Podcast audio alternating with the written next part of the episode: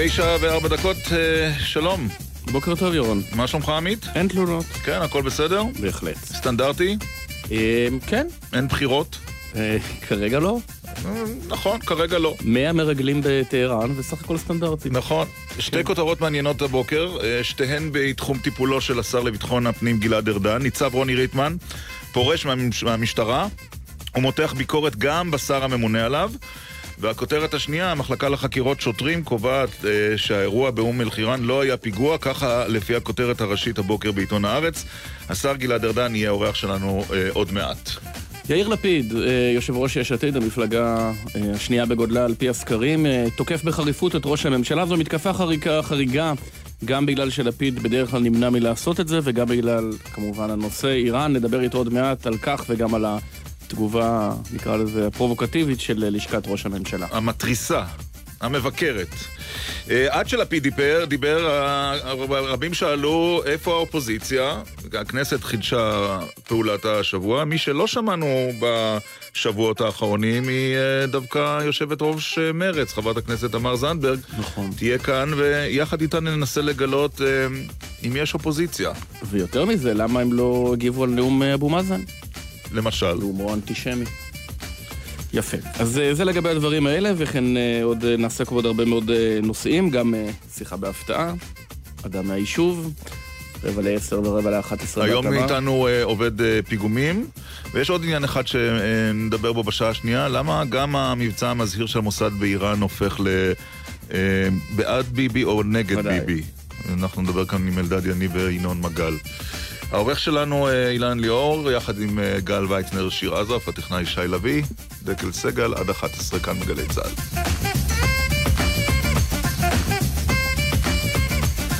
בוקר טוב לשר לביטחון הפנים גלעד ארדן. בוקר טוב לכם, שב- ל"ג בעומר שמח. שבת ממירון? שבתי ממירון, ובהחלט אירוע מרשים, מאות אלפים שבאים אה, לחגוג את ל"ג בעומר, והשר, אה, לביטחון הפנים, גם יש לי שם תפקיד אה, מאוד משמעותי עם ההיערכות של אלפי שוטרים, לוחמי אש, והשנה במיוחד בגלל המתיחות בצפון, אה, צריך אה, לוודא שכל הסדרי הבטיחות והביטחון אה, מתקיימים שם. אז בספרי ההיסטוריה ייכתב שהבשורה על פרישתו של ניצב ריטמן תפסה אותך במירון. אה, בדרכי חזרה ממירון, כן. זה היה כיפוף אה, ידיים לא פשוט שלך ושל הרמטכ"ל, נכון, השר ארדן? לא, אני לא חושב שיש פה אה, כיפוף ידיים, לכל אחד יש את אה, תפקידו. אה, אני בסוף הגורם המוסמך אה, על פי החוק אה, לאשר מינויים של קציני משטרה בכירים. אה, ובמקרה הזה אני חושב שבסופו של דבר אה, ההחלטה של ריטמן היא ההחלטה הנכונה גם עבורו ובטח עבור אה, משטרת ישראל. כי את הפצע הזה, או את העיסוק הציבורי שפוגע באמון הציבור במשטרה, אני החלטתי שצריך אה, לקטוע. אה, וטוב שניצב ריטמן אה, הבין שהוא צריך לעשות את זה לבדו. זה לא כל כך החלטת שצריך לקטוע, כי זה לקח הרבה מאוד שבועות וחודשים, ויכולת לש- לשים סוף, אילו רק היית רוצה, לסאגה הזו כבר לפני חודשים רבים, השר ארדן. תראה, המקרה הזה, זה לא מדויק. נגררתם לבג"ץ, צריך לומר שהבג"ץ נתן סטירת לחי למפכ"ל, זה לא החלטתי לקטוע, זה ריטמן הלך אחרי שיכולת לקטוע לפני הרבה שבועות. תראה, בוא, בוא נעשה סדר. קצין משטרה אה, בכיר שמשרת עשרות שנים ויש לו גם אה, הרבה מאוד אה, הישגים בתחום שלו, אה, כמו ריטמן, זה לא החלטה פשוטה וקלה, גם ברמה האישית אה, מוסרית כבן אדם. אה, וגם אה, בהסתכלות אפילו של הניתוח המשפטי, כי אה, גם היועץ הקודם ויינשטיין וגם בג"ץ לא קבעו שום קביעה סופית לגבי ניצב אה, ריטמן. היו הערות חמורות של בג"ץ, זה נכון, שבעקבותיהם המפכ"ל גם אה, קיים איתו שיחת אה, נזיפה. כן, בוא נגיד אבל- ככה, הלוואי עליי שכל הנזיפות בי יהיו כאלה. הוא אומר, אני נוזף בך באמפתיה וצער. ואני נאלץ לנזוף בך, נוזף אני נאלץ. עמית, אני מציע לך, לא, כיוון שאתם עיתונאים ותיקים, לא לקבל כל אה, תדרוך עיתונאי של צד מצדדים כאמת לאמיתה. רק של השר אנחנו מקבלים, רק עם... לא, זה- מה שדוברות המשטרה לא, אני- פרסמה. מה, היא לא להאמין לה? דוברות המשטרה לא פרסמה שהוא ננזף בצער ובכאב או באמפתיה. אה, יש הודעה אוקיי. שאני מכיר אה, בדיוק מה נאמר בה, אה, זה בא כנראה מצד אחר של ה... של אותה נזיפה, וזה לא משנה כרגע. המצב המשפטי היה מצב מאוד מאוד מורכב. אה, אני, אחרי שלמדתי אותו ב- לעומק בשבועות האחרונים, ואחרי שקיימתי שיחות רבות, ואחרי ששקלתי את טובת המשטרה ואת אמון הציבור בה, ואני מזכיר שכשנכנסתי לתפקידי, המשטרה הייתה לאחר משבר מאוד קשה, שכמעט חצי מסגל הפיקוד הכללי שלה נאלץ לפרוש בנסיבות uh, מביכות. גם הפרשייה הזו של ריטמן, דרך אגב, היא עוד צפיח, היא עוד מהקדנציה הקודמת, האירועים הללו. אה, והיום אה, המצב הוא אחר לגמרי. גם אני, גם המפכ"ל הובלנו אה, לא, תהליכים מאוד משמעותיים. המצב הוא אחר לגמרי ביחס לכל היתר, אבל אין ספק שבנושא של ריטמן, שרשמת הלילה הישג משמעותי, בעצם למעשה הובלת לסיום כהונתו במשטרה, המפכ"ל ואתה נמצאים במקום אחר. המפכ"ל נשכב על הגדר, כל אחד מכם במקום אחר. ניצב רוני ריטמן עד כדי לטעון, לקשור לזה את חקירות נתניהו, להגיד, רדפו את ריטמן אנשים בגלל שהוא חוקר את נתניהו. טוב, אני לא שמעתי את המפכ"ל אה, אף פעם אומר אה, דבר כזה. אה, טוב, אתה יודע שהוא לחם למען ריטמן היטב, אנחנו לא מגלים לא. לך. נכון, אני, המפכ"ל חשב שנעשה עוול לריטמן ושהוא צריך להמשיך את שירותו במשטרה ואני שוב חוזר ומזכיר למרות כל הפרסומים שלא הייתה קביעה של אף גורם משפטי וגם ריטמן לעולם לא קיבל הזדמנות, בוא נגיד, אה, לחקור עדים או שתהיה, שיהיה הליך משפטי סדור, כיוון שהיועץ הקודם קבע שהייתה כבר התיישנות אה, אפילו בתחום המשמעתי, ולכן הנושא הזה לא נפתח. ויחד עם זאת אני מדגיש, קצין משטרה, כמו במקרה ניסו שחם, בהבדלים המתבקשים, הוא לא נבחן רק על הנושא המשפטי והאם הוא הורשע או לא. קצין בכיר במשטרה צריך לשמש דוגמה ומופת בעיניי, ופה ההערות של אה, בג"ץ החמורות, אה, העובדה שכן יש אה, סימני שאלה וענן מעל ליצמן שאי אפשר כנראה להפיג אותו יותר, אלא אם כן הוא היה מוותר על ההתיישנות ופותח את כל ההליך מחדש, וגם זה לא דבר שטוב למשטרת ישראל, הביא אותי להחלטה שהוא לא יכול להמשיך בשירותו במשטרה. אה, המפכ"ל סבר אחרת, ואני באמת באופן ענייני, אה, אם אני מסכים עם המפכ"ל, כמו למשל אה, בנושא אום אל-חיראן, אז אנחנו באותה עמדה. תכף נגיע. ואם אני חולק עליו במסקנה הסופית, ופה האחריות והסמכות היא שלי, אז קיבלתי את ההחלטה שניתן... כן, אבל, אבל אני קורא את המכתב שלו, בדיוק, והוא כותב כך, לא נסתר מעיניי השיח התקשורתי הנוכחי, כך כותב ריטמן, המקים בנוסף חשש לאי הארכת כהונתך בשנה, בין היתר על רקע תמיכתך בי. לצד הזעזוע מהאמירות הנאמרות בעניין הארכת הכהונה ומיוחסות לגורמים פוליטיים ואינטרסנטיים, זאת אומרת אתה, ההקשר שנעשה לחקירות הרגישות שהתנהלו ומנוהלות בלהב 433, ורצוני העז להישאר לצדך, ברור לי שלא אמתין זמן בלתי סביר. רגע, ויש עוד משפט אחד, עליך במפורש. לאחר שיחתי עם השר לביטחון פנים, חבר הכנסת גלעד ארדן, שאותה טרח לקיים עם יועץ משפטי שרשם כל מילה, כותב ניצב ריטמן, הבנתי שהבטחות לחוד ומעשים לחוד, הוא כותב עליך. תגובתך, השר ארדן? תראה, אני לא יודע על איזה הבטחות אה, ניצב ריטמן אה, מדבר. יכול להיות אה, שהוא הבין מגורמים מסוימים שיש לו הבטחות להמשך שירות. הוא כניצב בכיר במשטרה אמור לדעת את החוק, והחוק הוא שהסמכות היא בידי השר, ואני לא הבטחתי לו שום... תפקיד לאחר ההתפטרות שלו מלהב, שהיא הייתה גם מתבקשת בעקבות ההערות של בג"ץ בפסק הדין, וקציני משטרה ו... ושרים מחויבים לכבד את הכרעות בג"ץ. כל קשר שריטמן עושה במכתב שלו בכלל בין ההחלטה לסיים את שירותו במשטרה לבין הערכה או אי הערכת כהונה של המפכ"ל אין, אין לזה שחר וזה סתם... אבל זה לא רק הוא, אבל גם המפכ"ל, אבל גם המפכ"ל אלשיך, כולנו ראינו את עובדה, וכולנו שמענו את התדרוכים, וכולנו מבינים את הרמזים, וכולנו יודעים כשאומרים בכירים במשטרה למי מדובר. הוא קשר את זה, הוא לקח את העגלה שנקראת חקירות נתניהו ורתם אותה לפרשת ריטמן. אני לא שמעתי מעולם מהמפכ"ל אה, חיבור כזה, ואני... מה, כולם המציאו? כל העיתונאים המציאו, רק אנחנו שמענו. בדרך כלל אתה לא שר ששומע די הרבה דברים, השר ארדן, אתה מעודכן מאוד. אני עובד uh, ביום-יום uh, מול המפכ"ל, ואנחנו uh, רואים עין בעין את הכיוונים שמשטרת ישראל מתעצמת בהם, וכל העבודה בינינו עניינית וטובה. ואני לא שמעתי ממנו מעולם את החיבור הזה שאתם טוענים שנעשה. וזהו, וכל החלטה שאני מקבל אה, כלפי המשטרה היא אוקיי. בסוף החלטה אוקיי. עניינית על פי הערכים שאני מאמין בוא, בהם. כבר הזכרת, השר ארדן, את האירוע השני, הכותרת השנייה שמתפרסמת אה, הבוקר על אה, אום חירן בעיתון הארץ, אבל בוא נזכר במה שאתה אמרת בחודש ינואר אה, 2017, כשהגדרת את האירוע הזה חד משמעית כפיגוע.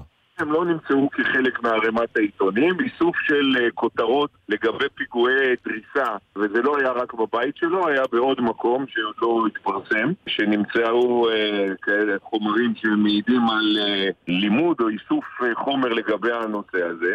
כל אלה, יחד עם עוד אה, מידע של השב"כ, יחד עם הנסיבות בשטח, אה, מלמדות שמדובר בפיגוע.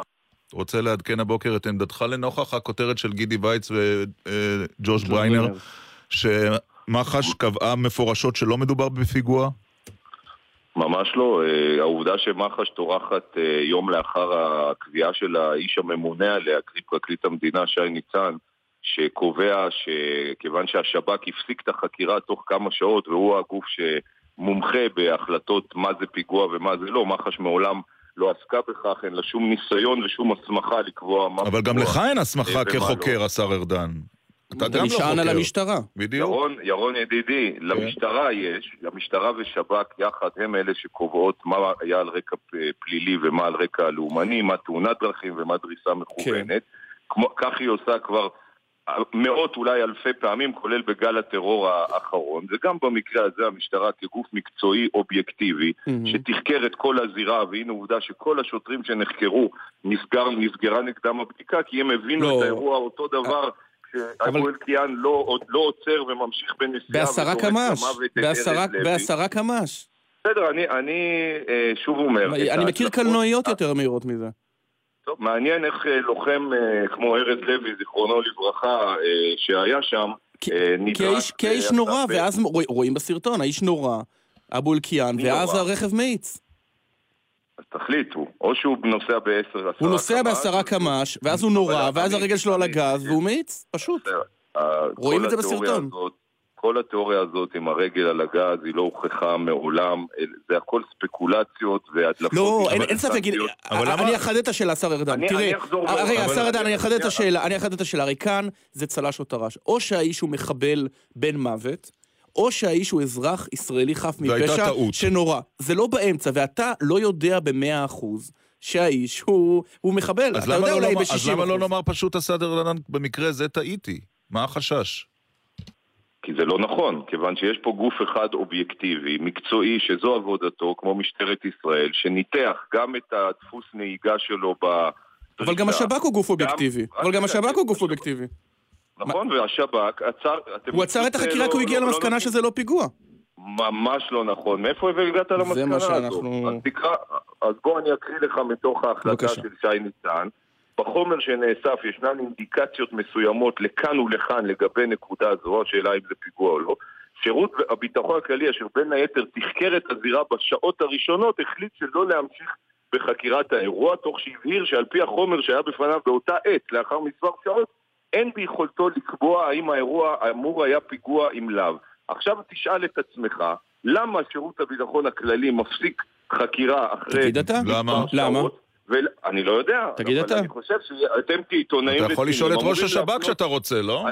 אני לא, אני שאלתי הרבה שאלות בחודשים האלה, נו. כי זה מציק לי מאוד, וזה פוגע גם בכל אמון הציבור בתהליכים של המשטרה, ומשום מה אני לא מצליח... אבל, אבל המשטרה היא איננה הנה- גוף, אני חייב אבל- להגיד שהמשטרה אבל- היא, אבל- מ- מאיר- מאיר- מאירה לי מאזינה שהמשטרה היא לא גוף אובייקטיבי. עומד מפכ"ל המשטרה, אתה יודע מה? בוא נשמע את הדברים יום, נש- יום אחרי הלוויה. המפכ"ל, הנה המפכ"ל, בא יום אחרי האירוע. האירוע, סליחה. לצערי, יש מי שמנצלים כל סיטואציה על מנת לייצר טרור. בתוכם מפגע בן עוולה, שהסיט את ההגה בחריפות, האיץ ושעט עם רכבו אל עבר קבוצת השוטרים עליה נמנית. הקבוצה הגדולה ביותר שהייתה בטווח הראייה שלו. תוך שהוא מתעלם מהשוטרים שהיו פרוסים משני צידי הציר וסימני לו לעצור. כולם יודעים גם יודעים, כי המחבל שימש כמורה בבית ספר, בו נעצרו כבר שישה מורים שבחרו ללמד את האידיאולוגיה של דאעש במקום בתוכנית הלימודים של משרד החינוך. חלקם שאף היו בשטח וראו מול עיניהם מה אירע, אולי התיאוריה היא שהמפכ"ל והשר אומרים זה מחבל לא, וזה המפ- פיגוע. המפכ"ל אומר זה פיגוע, והמשטרה לביט- לא השר יכולה להלבין את... עליהם. והיא לא וזהו. רוצה להלבין את פניהם של השר והמפכ"ל ברבים, ולכן היא- זה מה שהיא קובעת. אני מציע שנייה שתיתנו לי לדבר ברצף. אוקיי, הקביעה של המשטרה אה, הייתה לאחר מספר שעות של תחקור, מ- לאחר הדריסה בשעות הבוקר המוקדמות, והתבססה על כל הניסיון המצטבר של החוקרים במשטרת ישראל מעשרות מקרי פיגועים, בין אם זה דריסה או ירי או כל דבר אחר, בדיוק כפי שהיא תמיד עושה.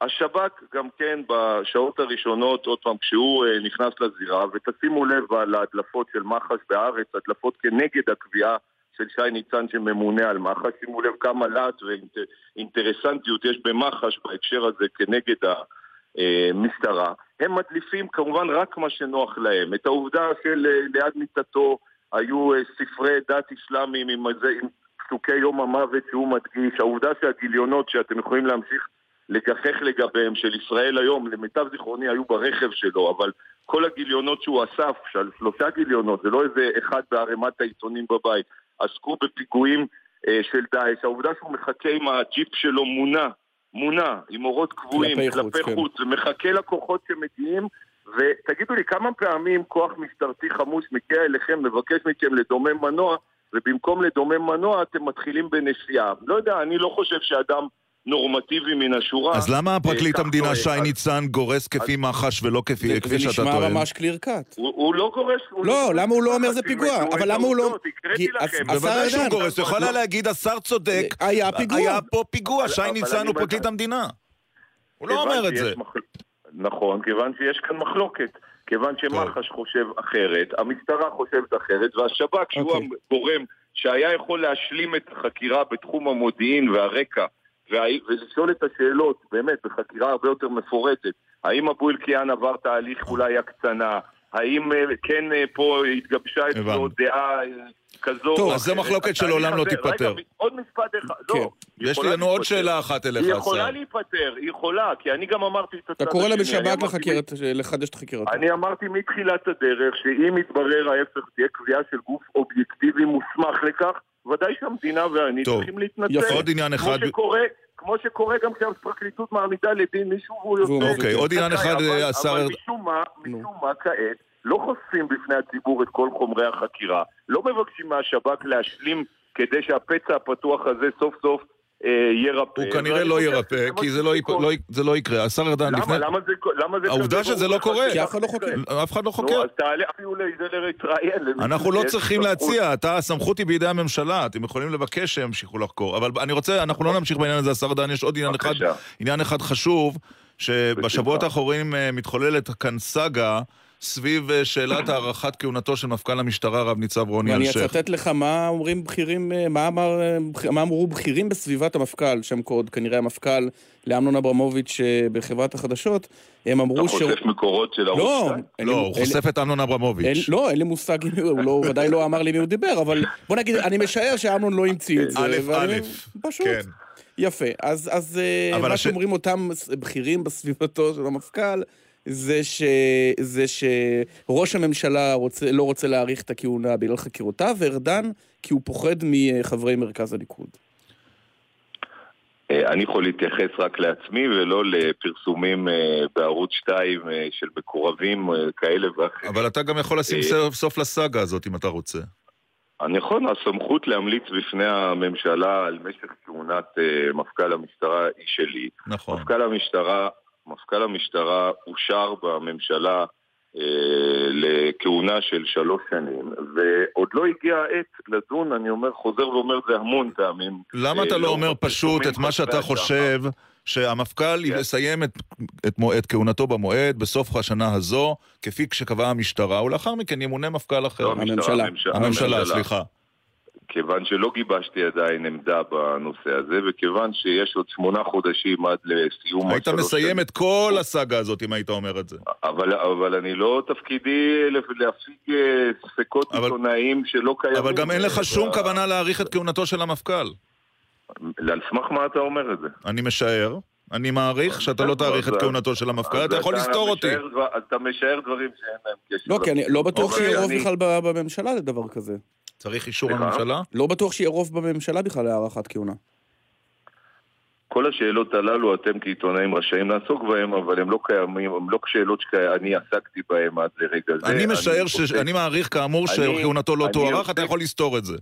הוא אומר שהוא אתה לא יכול. להגיד על דעת עצמך נכון. מה שאתה רוצה. אני הבהרתי שאין לי עדיין עמדה בנושא הזה.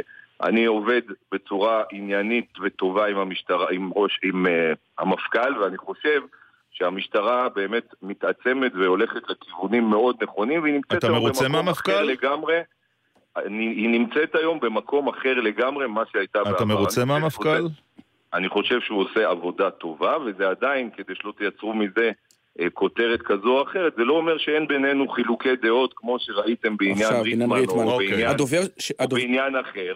כן. אבל אני טוב. חושב שבנושאים המאוד גדולים ומשמעותיים, משטרת ישראל נמצאת היום במקום אחר לגמרי. תראו את ההתמודדות שלה עם אה, גל הטרור, תראו את ההתמודדות שלה עם ארגוני הפשיעה, ועם ותראו את. הנוכחות שלה הרבה יותר משמעותית ברחובות ישראל ממה שהיה לפני הס- כשלוש שנים. ואני ארדן- בח- צריך לקחת בחשבון את כל השיקולים אנחנו- הללו. אני מבטיח שהבחינה שלי תהיה עניינית ולא לפי מה ש... ותרשום את הערכתנו כאן אומר. באולפן גם, בסדר? זו הערכתנו כאן בשידור. תודה רבה אה, שהיית איתנו, השר תודה, ארדן, השר ארדן. בבוקר הזה. ול"ג בעומר. שמח.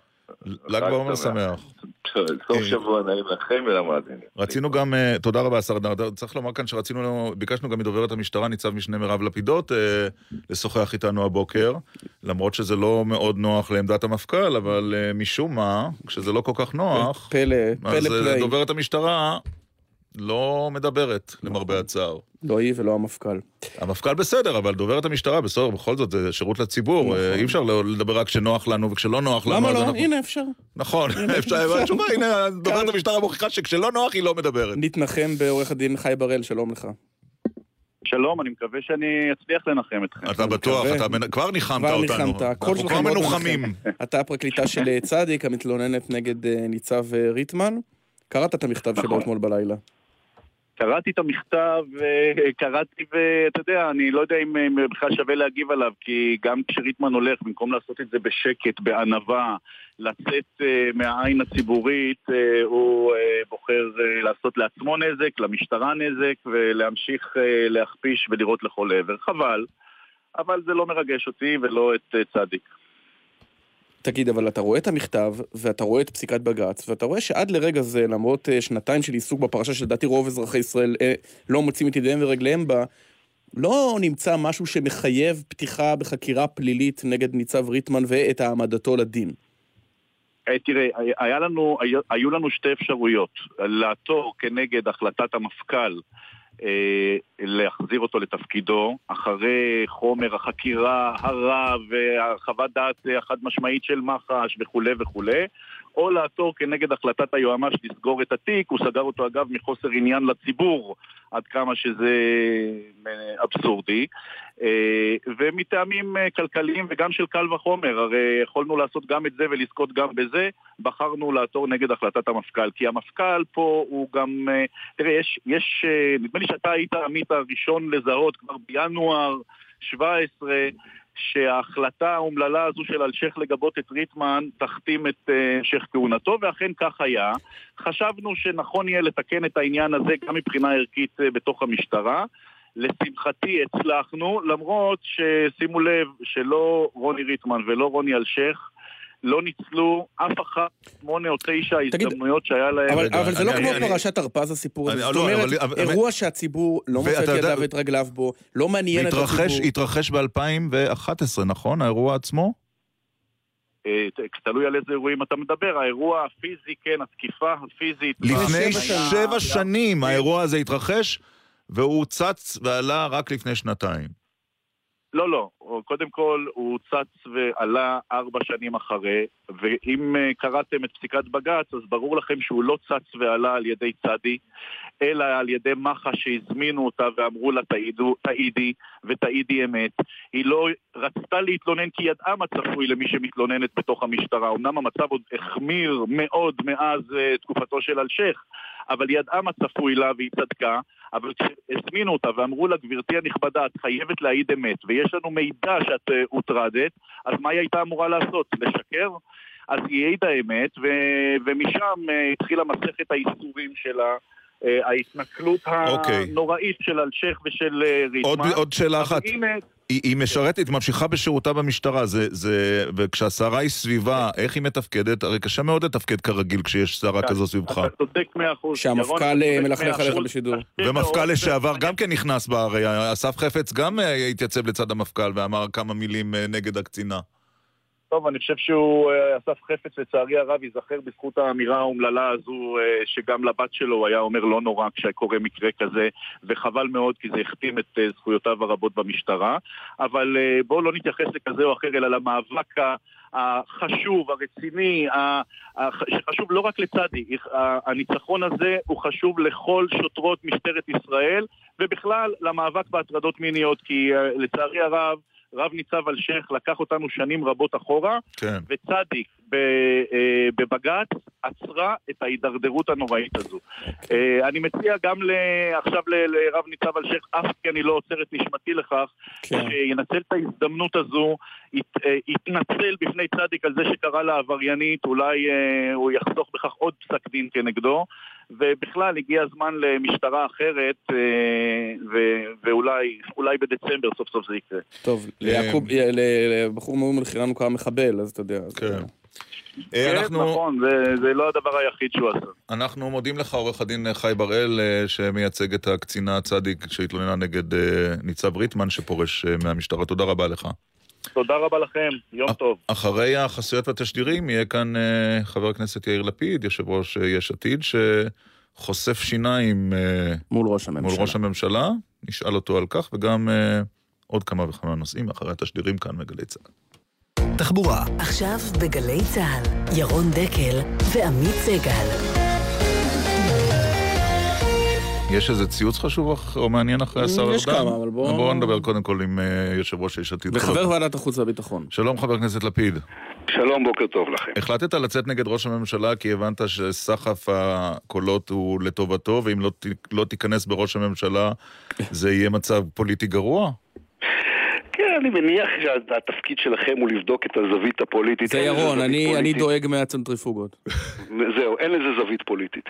זה רק דאגה וואו, לביטחון זאת כבר, המדינה. הייתה, זאת כבר הייתה כותרת. לא, כן. אין לזה זווית פוליטית, זה דאגה לביטחון המדינה, אני חושב שראש הממשלה טעה, אני גם, אתה יודע, אמרתי את זה ב- בכל הכבוד הראוי, אני חושב שהוא טעה פעמיים, הוא טעה פעם אחת כי לא מטפלים בחומרים מודיעיניים רגישים בשידורי טלוויזיה חגיגיים, אלא בפורומים סגורים, והוא יצר מצב שבו האיראנים עכשיו פותחים את אה, מבצע המודיעין המסכל הגדול אי פעם, ואנחנו לא נהיה בנקודה שבה אנחנו צריכים להיות. ביום שהם יפרו את הסכם הגרעין הרע, וזה הסכם רע והם יפרו אותו, אנחנו נהיה עם מודיעין פחות טוב כי חשפנו עכשיו אבל, פה, אבל, אה, אבל אני לא בטוח. הרי לפי הפרסומים שהיו בתקשורת, אז אה, האיראנים בזמן אמת עלו על העובדה שזה נגנב, ולכן אה, זה הוגדר, נדמה לי, כן, זה תקלות. עולם אחר לגמרי כשראש הממשלה הישראלי יוצא בשידור פומבי על זה שאנחנו חדרנו את האיראנים מבחינה מודיעינית. זה מאמץ אחר לגמרי, מדינות מתגייסות באופן שונה לגמרי. והדבר השני זה טעות מדינית, מפני שאנחנו דוחפים קדימה מדיניות, רק אף אחד לא יודע מה המדיניות. ראש הממשלה אומר כבר יותר משנה על הסכם הגרעין, תתקנו אותו או תבטלו אותו. עכשיו רגע האמת, אני רוצה לדעת מה עמדתו של ראש הממשלה, צריך לתקן אותו או צריך לבטל אותו. מפני שמה שהוא דוחף עכשיו, וזו טעות גדולה, היא העובדה שבסוף נשיא ארה"ב באופן חד צדדי יבטל את. המעורבות האמריקאית בהסכם הגרעין, ואנחנו נגיע למצב של הרע בכל העולמות. מצד אחד האיראנים יהיו חופשיים לחזור לפתח נשק גרעיני, ומצד שני הכסף הרוסי, הסיני, הגרמני, הצרפתי והאנגלי ימשיך לזרום פנימה. לא- אז ראש הממשלה אוקיי. לא יכול לייצר מופע כזה בלי שהוא מגדיר מדיניות ברורה למול האיראנים. יפה, אבל, אבל ראש הממשלה כן יכול לעשות את המופע הזה, על אף הסיכון שאתה מגדיר של, ל- לביטחוננו ו- ולערנות האיראנית, אה, אם כמו שראינו, גם ראש המוסד, גם אה, ראש אמ"ן, גם שר הביטחון וגם הוא אישרו את הדבר. מה, מה, הם- מה, מה אתה יודע שהם אנחנו לא? מדברים עכשיו על הממסד הפוליטי שכפוף לראש הממשלה. לא, אבל ראש המוסד הוא לא ממסד פוליטי. שלא תטעה עמית, קהיליית המודיעין מזועזעת. איך אתה יודע? מעולם לא היה זה בישראל, רם בן ברק? לא רם בן ברק אמר לך את זה? איך אתה יודע? אני ברשותכם מענה. כן. מעולם לא היה בישראל, ואני לא זוכר גם בשום מקום אחר בעולם, מצב שחומרים מודיעיניים מהסוג הזה נחשפו בצורה כזאת. ואל אל תטעו בדבר הזה. קהילת המודיעין הישראלית הייתה ב-48 שעות האחרונות מזועזעת לגמרי מההתנהלות הזאת. איך אתה יודע? מפני שזה, כך לא נוהגים בחומרים מודיעיניים. איך אתה יודע אבל? מה שהוא צריך היה לעשות, מה שאני הייתי עושה אם הייתי ראש הממשלה היום, הייתי הולך עם החומר הזה, ויושב עם מרקל, ויושב עם מקרון, ויושב עם תרזה מיי, ויושב עם הנשיא טראמפ כמובן, ומציג להם את זה, ומחייב אותם לחומר. אני יודע איך האנשים האלה חושבים, הם פוליטיקאים, והיות והם פוליטיקאים, אם אתה יושב איתם באופן נפרד... לא, אבל מה זה מזועזע? אבל, אבל ראש המוסד וראש אמ"ן אישרו את זה, אז מי בדיוק הקהילה מזועזע? רם בן ברק ויעקב פרי? הממשלה. מה אתה רוצה, שהם יצאו נגד ראש הממשלה? ודאי, בדיונים סגורים? בדיונים... לא פומבית. רגע, בדיון הסגור שבו הם מאשרים את פרסום החומר, ואנחנו מבינים איפה יוצא הציבור. מישהו שם אמר, ראש הממשלה, אני מציע לך, זה יפגע במקורות, זה יפגע בדרך פעולת המוסד, אני מפציר בך, מבקש ממך לא לעשות את זה. היה שם מישהו כזה? לא, אני לא היינו בדיון הזה וגם לא אף אחד אחר. בואו נזכור איך התנהלה קבלת ההחלטות פה. האמריקאים ראו את החומר כבר בינואר. בינואר פומפאו רואה את החומר. שרי הקבינט ראו אותו רק שלוש שעות לפני שנתניהו עלה לטלוויזיה. זאת אומרת, לא באמת התקיים דיון לא, לא, אבל, אבל, שבו חבר הכנסת לפיד, אני חייב, סוג כזה של החלטה. אני חייב להגיד לך משהו. ראש, אה, בוא נגיד את זה ככה, נקרא לזה ככה, גורם מודיעיני בכיר, שתדרך את הכתבים, יותר מאחד, באופן רשמי ומסודר, אמר שהכל היה מתואם עם כל גופי המודיעין, ואף אחד לא התנגד לחשיפה. אז איך אתה קובע שהייתה התנגדות? אז אני אומר לכם שבתוך קהיליית המודיעין, אתם יודעים מה, לא צריך, שניכם הכרתם את, את מאיר דגן, מאיר דגן זכרו לברכה היה מאשר כזה דבר, תמיר פרדו אבל מאיר דגן גם אמר שנתניהו פחדן ולא מאשר מבצעים, והנה אנחנו רואים את מבצע המודיעין הכי מדהים שהיה בדור האחרון. אני הראשון שטוען, אני הראשון שטוען שלנתניהו קרה משהו. אני אומר לכם, זה סוג של טעויות שהוא לא היה עושה בעבר. זה לא עניין של ימין או שמאל. אני, בנושאים האיראניים, אני ימינה מהממשלה הזאת. אני רק אומר לכם שזה טעויות וזה התנהלויות שלא היו לו בעבר. קרה לו משהו, משהו בשיקול הדעת, משהו בקבלת ההחלטות. זה לא נתניהו שאנחנו לא, מכירים שהיה זהיר, המודיעיני... ותמיד טוב שהיה זהיר. אבל הגורם... אני חשבתי תמיד שנכון שנתניהו הוא איש זהיר בנושאים המודיעיניים. אני ישבתי איתו mm. בקבינט, אני הייתי מטעמו אגב, אחראי על חלק מהדברים האסטרטגיים, ואני חשבתי שהזהירות שלו היא טובה. הוא איבד משהו בזהירות שלו, והוא איבד משהו בקבלת ההחלטות שלו. ואני אומר לכם שבהקשרים של איראן ותוכנית הגרעין האיראנית זה מסוכן. מה שאנחנו ראינו זה התנהגות שצריך לשאול את עצמך האם זו אחריות לאומית. כשאתה אומר את זה, אתה מתכוון גם לעצם אישורו של המבצע? אני לא אכנס לזה מפני שוועדת המשנה לשירותים חשאיים היא חלק מהפיקוח על זה, אבל אני אומר שוב, המבצע הוא מבצע מפואר, אבל הוא היה שווה את הטוב. רגע, אבל אם המבצע המפואר הזה, זה לא קרדיט לראש הממשלה שאישר אותו? אתה לא יכול לתת לו קרדיט על זה? זה קרדיט לראש הממשלה שאישר, זה קרדיט למוסד וללוחמיו שעשו את הפעולה, ובאמת צריך לעמוד ולהצדיע להם, והציפייה היא שיהיו מבצעים כאלה, היה תקופה שהיו פחות, הציפייה היא שיהיו מבצעים כאלה ושיאושרו מבצעים כאלה, ואני באמת עומד מול ראש המוסד ואנשיו ומצדיע להם. אבל, אבל השאלה במקרה הזה היא לא איזה חומרים הביאו, אלא איזה שימוש עשה בזה הדרג המדיני. וראש הממשלה טעה בדרך שהוא טיפל בחומרים האלה, גם ברמה המודיעינית ובוודאי ברמה האמיתית. אבל אולי לא הבנתי משהו. אתה טענת לאורך כל הקדנציה שעברה, וגם זו הנוכחית, שהדבר הכי חשוב זה התיאום עם האמריקאים. הנה מגיע נכון. ממשל, הממשל הזה זה ברור לגמרי שהחשיפה הזאת הייתה מתואמת. פומפאו היה פה, טלפונים עם טראמפ, אה, מפקד הסנטקו האמריקאי נמצא. נו, אז מה יותר חשוב לתיאום עם האמריקאים? עמית, אל תטעה. גם האמריקאים לא מצליחים להבין עד הסוף מה המדיניות של מדינת ישראל. מה המדיניות של ממשלת ישראל ושל ראש ממשלת ישראל. אני חוזר למה שהתחלתי איתו. כשראש הממשלה אמר לפני שנה fix it or nix it, ת, תתקנו את זה או תבטלו את זה, אז כולם אמרו, טוב, זה הכישרון שלו לחריזה. Mm-hmm. עכשיו אתה מגיע לרגע, ב-12 למאי הנשיא צריך להחליט אם הוא כן או לא מבטל חד צדדית את, ה- את החלק כן. האמריקאי בהסכם, ואנחנו לא מצליחים לקבל תשובה מראש הממשלה? האם צריך לבטל את זה או לתקן את זה. מה שהוא צריך לעשות, מה שאני הייתי עושה אם הייתי ראש הממשלה, זה הייתי אומר בוא ניקח עוד שישה חודשים, כי הדבר החשוב ביותר הוא שהאירופאים יהיו מעורבים בזה, כי אנחנו רוצים סנקציות על תוכנית הטילים, אוקיי. על ה-PND כולו, על כל... אנחנו רוצים, סנק... רק שאני אסיים, אנחנו רוצים סנקציות על תוכנית הטילים, אנחנו רוצים סנקציות על הפצת הטרור, אנחנו רוצים להדק את הפיקוח, ואני חושב שהתוכנית של מקרון, שגם האמריקאים אוהבים, כן. שבמקום ה-sunset provision, זאת אומרת, במקום שיהיה ביטול של התוכנית אחרי עשר שנים, יבוא הסכם חדש וחמור יותר מהנוכחי, תוכנית טובה. אז אתה נגד ביטול ההסכם. לא יקרה, אלא אם כן יהיה תיאום אז... בין כל המדינות הרלוונטיות. אז, יכול... אז אפשר לפרסם כותרת, יאיר לפיד, נגד ביטול ההסכם. אני, אני אומר לך, אני אמרתי, אני פעלתי נגד ההסכם, עוד עם, בתיאום עם הממשלה. לא, אבל עכשיו, אבל. עכשיו אתה נגד ביטול זה הסכם ההסכם. שלא צריך היה להיות, והסכם שצריך לבטל אותו. אבל לא לבטל אותו כשהאמריקאים מבטלים אותו באופן חד צדדי, וכל המדינות יפה. האחרות ממשיכות אז לתת עוד חצי שנה. זאת- זאת אומרת, אם אתה ראש הממשלה היום, ובא אליך הנשיא טראמפ, אתה אומר לו, אני אומר לך, תן עוד חצי שנה.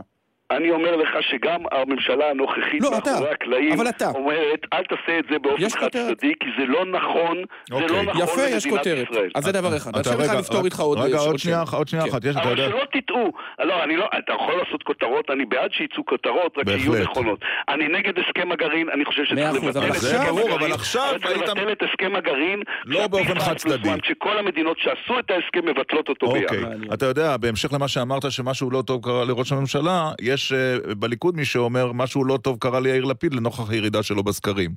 ומסביר את... כן, לא, חבר'ה, זה באמת, זה דרך ארוכה. אז לפני שלושה חודשים אני הובלתי על, על, על הליכוד בסקרים, ועכשיו הליכוד מוביל עליי בסקרים, ראש הממשלה מוביל עליי בסקרים. זה ככה, זה עובד. יש אוקיי. שני יריבים על המ- המערכת הפוליטית. מי שחושב שיהיה רגע שנדע סופית איך זה נגמר, אז היו מבטלים את הבחירות. אז יפה. כן, לפני שלושה חודשים אני הובלתי, דברים, ועכשיו הוא מוביל. רגע, אחד רגע, עמית- היה- אחד עמית רוצה ואחד אני. רוצה להעלות, אז עמית. אני, אני קצת מבולבל. שלשום, סליחה, ביום שני בישיבת הסיעה, תקפת בחריפות את נתניהו. אתה אמרת שאתה לא יודע מה קרה לנתניהו, משהו לא טוב קרה לו. אחרי שעה, משכת את הצעת האי-אמון, ואמרת, זה לא יום אה, לחילוקי דעות, צריך להתאחד. כן, ואחרי יומיים, שהולכת להיות רגע. תודעה ביטחונית חמורה, חשבנו כולנו שמכריזים מלחמה על איראן. ואחרי יומיים שוב תקפת. אוקיי, אז פשוט היה לך כן. מידע לקוי כן, ולכן זה משכת נקרא את להיות האי-אמון. ענייני, עמית. זה נקרא להיות ענייני. אני... אם לא היית יודע שזה מצגת, לא היית מושך את האי-אמון. במילים אחרות. אני אומר, אני לא מגיש הצעת אי-אמון בסיטואציה ביטחונית, מפני שביטחון ישראל מעל הכל. ואנחנו, כל מדינת ישראל הייתה משוכנעת שהולכים להודיע שאנחנו תוקפים עכשיו בסוריה את איראן, שאני לא נגד. והולכת לפרוץ מלחמה. ואז אתה אומר, אוקיי, אני אמשוך את האי-אמון, כי אף אחד מאיתנו לא ידע שהדבר הבא שיקרה זה שתהיה מצגת טלוויזיה אה, אה, על, על החומר, מה- מהסוג ש, שראינו אחר כך, שהוא טעות. אז כן, אני אמשיך להגיב באופן ענייני, בהחלט, זה התפקיד שלי. אוקיי. חש... אני רוצה לשאול אותך לגבי נושא אחר, על החוק שעבר השבוע, שמסמיך את ראש הממשלה ושר הביטחון לנקוט אה, פעולות אה, מלחמה במקרי קיצון. מה דעתך על החוק אגב, הזה? כל מלחמה היא אירוע קיצוני, לדעתי. נכון. אני, לא אני חושב שזה חוק שערורייתי. תראו, במדינת ישראל יש תקופות, ואתם שניכם חובבים של היסטוריה פוליטית ישראלית. במדינת ישראל היו תקופות ארוכות שבהן ראש הממשלה ושר הביטחון היו אותו בן אדם. אז בעצם הוא עבר פה חוק שאומר, נכון. הקואליציה הזאת מעבירה חוק שאומר שראש הממשלה יכול להיכנס לבד לחדר ולהחליט שאנחנו יוצאים אל מלחמה. זה לא קורה גם במדינות לא דמוקרטיות, לא כל שכן במדינות דמוקרטיות. זה הדבר הזה שלאט לאט נתניהו מגרד מאיתנו את הזהות הדמוקרטית של מדינת ישראל. זה חוק מסוכן, זה חוק לא אחראי, זה חוק שאין אף אחד במערכת הביטחון. אם תהיה בעתיד בממשלה, נכון. תפעל לבטל אותו? בוודאי, איזה שאלה. מדינת ישראל צריכה להיות מנוהלת על ידי קבינט. אוקיי. אני אמרתי את זה קודם וזו דוגמה טובה. ההדהוד של החוק הזה זה המצב שבו ארצות הברית יודעת ארבעה וחצי חודשים לפני הקבינט הישראלי על החומרים המודיעיניים שהמוסד אוקיי. מביא לראש הממשלה. אז רק לחדד את תחילת השיחה. שאלנו אותך ואמרת שקהילת המודיעין כולה מזועזעת כבר 48 שעות. אתה, יאיר לפיד, למרות שיש בכירים באגף מודיעין שתדרכו את הכתבים ואמרו שהם, אה, בארגוני המודיעין אמרו שאין להם שום בעיה עם החשיפה. יודע שיש בעיה. אתה דיברת עם אנשי מודיעין, בכירים. שאמרו לך שהם אתה מזועזעים. אישית? לא רם בן ברק, אנשים שהם עדיין שם.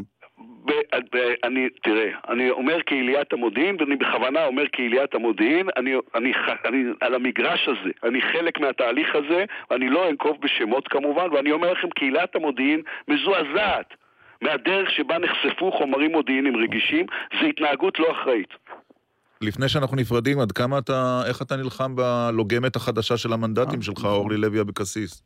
אני, אורלי לוי אבקסיס היא פרלמנטרית מצוינת ובן אדם ערכי וטוב שיש אנשים טובים היא בפוליטיקה. התחילה לשתות לא בחמישה, היא היום. כבר שותה שמונה. אז חבר'ה, כן? אתם, אני אומר שוב, לכם יש את התפקיד שלכם וזה לעשות את החישובים האלה. אותי מעניין מה טוב לעם ישראל. אותך לא מעניין טוב מספר לעם ישראל המנדטים שבן שלך. אדם כמו אורלי לוי יהיה במערכת הפוליטית? כן, אז לא, יופי. נו מה, אתה לא רוצה אבל שתיקח את המנדטים. אני אומר לכם שאני רוצה מה שטוב למדינה. אתם רוצים לבדוק אם אפשר עכשיו לייצר סכסוכים. לא רוצה סכסוכים, אני חושב שהבעיה הגדולה לא, שלנו... זה לא סכסוכים, איך אתה נלחם בכך שהמנדטים זולגים? זה השאלה. עמית, ירון, כן. התמכרנו לדבר הזה של להיות נגד מישהו ולעומת מישהו ושכולם יהיו מסוכסכים. מה יש לי לריב עם אדם שברור לגמרי שרוצה לעשות דברים טובים ונכנס למערכת לנסות הפוליטית? לצרף אותה למפלגה רוצה- שלך, למשל. אנחנו מברכים על זה, ואנחנו צריכים לחזור לשיח של ערכים במקום לשיח של עימות תמידי. Mm. זה חלק מהוויכוח שלי עם נתניהו, שאני חושב שהוא הגיע למסקנה עם עצמו. זה חלק מהדבר הרע שקרה לו. שהוא הגיע למסקנה שאחדות עם ישראל לא טובה לו. יפה. כי אם יהיה פה עם מאוחד, אז לא יהיה מריבה, ואם לא תהיה מריבה, איך הוא יביא לעצמו מצביעים. אז רק- אני לא מוכן שהציניות הזאת תפלוש לנשמה שלי ולנשמה של יש אז עתיד. רק לסיום, אה, מהליכוד נמסר בניגוד לדבריו ההזויים של לפיד, ההחלטה לפרסם את הארכיון הגרעיני של איראן התקבלה במשותף על ידי כל הגורמים הביטחוניים הרלוונטיים, כשהניסיון הצבאי שלך מסתכם בשירות בעיתון במחנה, זה מה שיוצא, מוטב שמי אוקיי, שלא עוזר לפחות לא. יפריע. פעם ככה אחרונה, פעם, ראש רגע, רגע. רגע, אני אוסיף עוד משפט אחד, פעם ככה אחרונה, מדבר ראש ממשלה על מישהו שישב אצלו בקבינט, שאחראי זה, איזה מין סגנון אבל- זה? נגיד אחרי יש לכם איתי ויכוח. כרגע שמעתם אותי עשר דקות מדבר ברדיו. לא הייתה מילה אחת לא מכבדת עם כל הוויכוחים. איזה מין סגנון זה לראש ממשלה במדינת ישראל, שאמור לאחד את העם הזה לדבר אחד שעובד למען דבר- רציתי להוסיף. שבפעם האחרונה שהוא אמר את זה, הוא מינה את האיש לשר נכון. הביטחון, שכדורי טניס שרקו ליד- שרקו אבל ולא שום כדור אחר, אז אולי אתה בדרך לתפקיד שר החוץ. איך הגענו למצב שראש ממשלת ישראל מדבר ככה ושולח הודעות כאלה? למה זה טוב? איך זה מקדם אותנו כחברה, כבני אדם, כאנשים שיש להם, האויבים צריכים להיות בחוץ. יש איראנים, יש חיזבאללה, יש את הנאום האנטישמי השקרי של אבו מאזן שלשום, ובסוף ככה ראש ממשלת ישראל מדבר, איזו מין צורה זאת כי זה להתנהג. מביא לו מנדטים. אבל אתה יודע מה? זה לא יכול להיות השיקול היחיד של אדם שעומד בראש מדינה.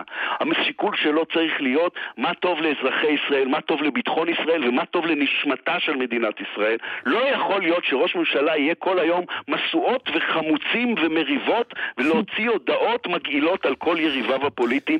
זה לא סגנון מכבד ושראש ממשלה יכול או צריך להתנהג. יושב ראש יש עתיד, יאיר לפיד. תודה רבה לך. תודה. תודה רבה גם לכם. טוב, או-אה, הרבה אנרגיות. חבר הכנסת לפיד כותב שייקה דורש בתוקף מראש הממשלה להציג מדיניות ברורה, במקביל יצא לתקשורת הודעה על האירוניה שהלכה לאיבוד, אה, ועוד הרבה תגובות נגד לפיד. אתה יודע שבטוויטר כן. כולם נגד לפיד. השמאל נגדו כי הוא חושב שהוא ימני מדי, והימין נגדו כי הוא נגד ביבי. אבל נתניהו יותר רואה חזק, בלפיד אה, אה, איום אה, פוליטי, זה צריך לא, את לומר. האיום היחיד על שלטון. נכון, נתניהו רואה בו איום פוליטי, ולכן גם ההודעות כלפי לפיד הן הרבה יותר חריפות מאשר. כלפי אחרים. טוב, זמן לשיחה בהפתעה. בוקר טוב, לך, לך, לכם. בוקר טוב. מה נשמע? מצוין, מה שלומכם? לא רע, זה לא הכל, זה לא הכל הרגיל שלך, נכון?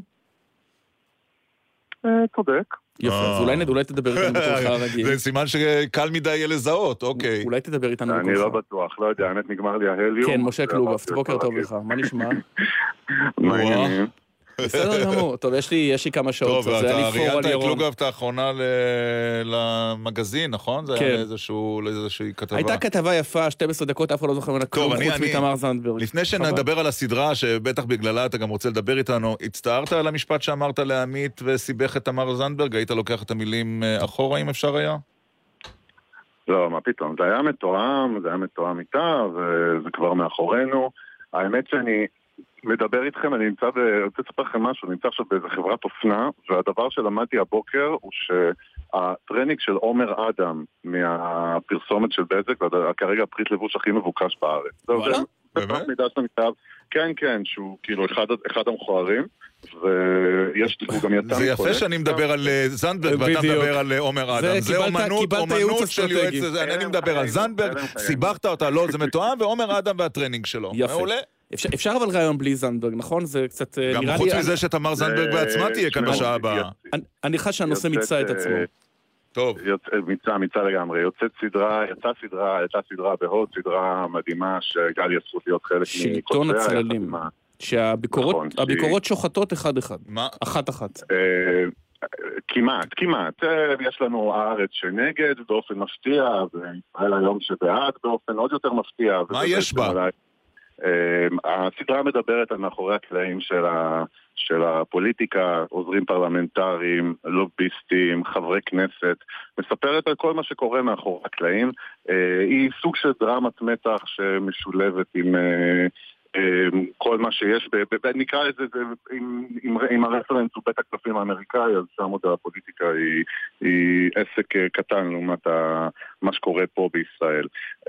אנחנו בסדרה הזאת קודם כל מככבים, אני אתחיל מהיוצרים, רם לנדס וחיים אביחי ורז יובן, המשחקים שם אביב אלו שמשחק עוזר פרלמנטרי, עוזר פרלמנטרי של כן. חברת כנסת, משחקים שם חן אמסלם, שמשחקת יועצת שר, אה, אבל אתה יודע מה הבעיה העיקרית? הטענה שנטענה כלפיך, ראיתי, אתה עושה מהכנסת אה, style בית הקלפים, אבל בוא נדע על האמת, כל אחד מאיתנו שהסתובב בכנסת יודע שזה מדובר באחד המקומות המשעממים במדינה, נטולי מתח מיני או אה, תרגילים כאלה. זאת אומרת... עמית, אל תכרות את הענף שאתה יושב עליו, שכולנו יושבים עליו. זה לא, זה לא, תשמע, יש בכנסת כל מיני... עמית פשוט היה שם יותר מדי שנים, זה הבעיה. בדיוק. אחרי הרבה שנים זה מתחיל לשעמם ואין, לא קורה שום דבר. אולי הדברים מעניינים לא הגיעו אליו. תראו, אנחנו, אנחנו בסדרה, יש קודם כל אה, אה, את כל עולמות ה... הקשרים בין עוזרים, סתם אני אתן לדוגמה, אני כשאני הייתי עוזר פרלמנטרי, אגב, אני את הקריירה שלי התחלתי כעוזר פרלמנטרי של... אה, בוא נראה ירון אם אתה יכול לנחש של מי. אה, הוא לא יודע. לא, אני לא יודע, אני לא זוכר. הוא לא יודע, הוא היה באמריקה. פנינה רוזנבלום. אה, אוקיי. תקשיב. לא כן, כן, זה היה לפני 13 שנה, משהו כזה. תגיד, אבל עכשיו, אני רוצה לשאול אותך. בליכוד, כשאתה בליכוד. כשאתה... אני אספר סיפור לדוגמה, אני אספר אוקיי. סיפור לדוגמה. נוסעים בפול הכנסת, נוסעים חמישה אנשים מחמש מפלגות שונות. בדרך מתקשר ח"כ של אחד, השני מתקשר לנזוף פה, אה, השלישי, אה, אה, השלישי תקועה עם הודעה לעיתונות וכולם עוזרים לכולם.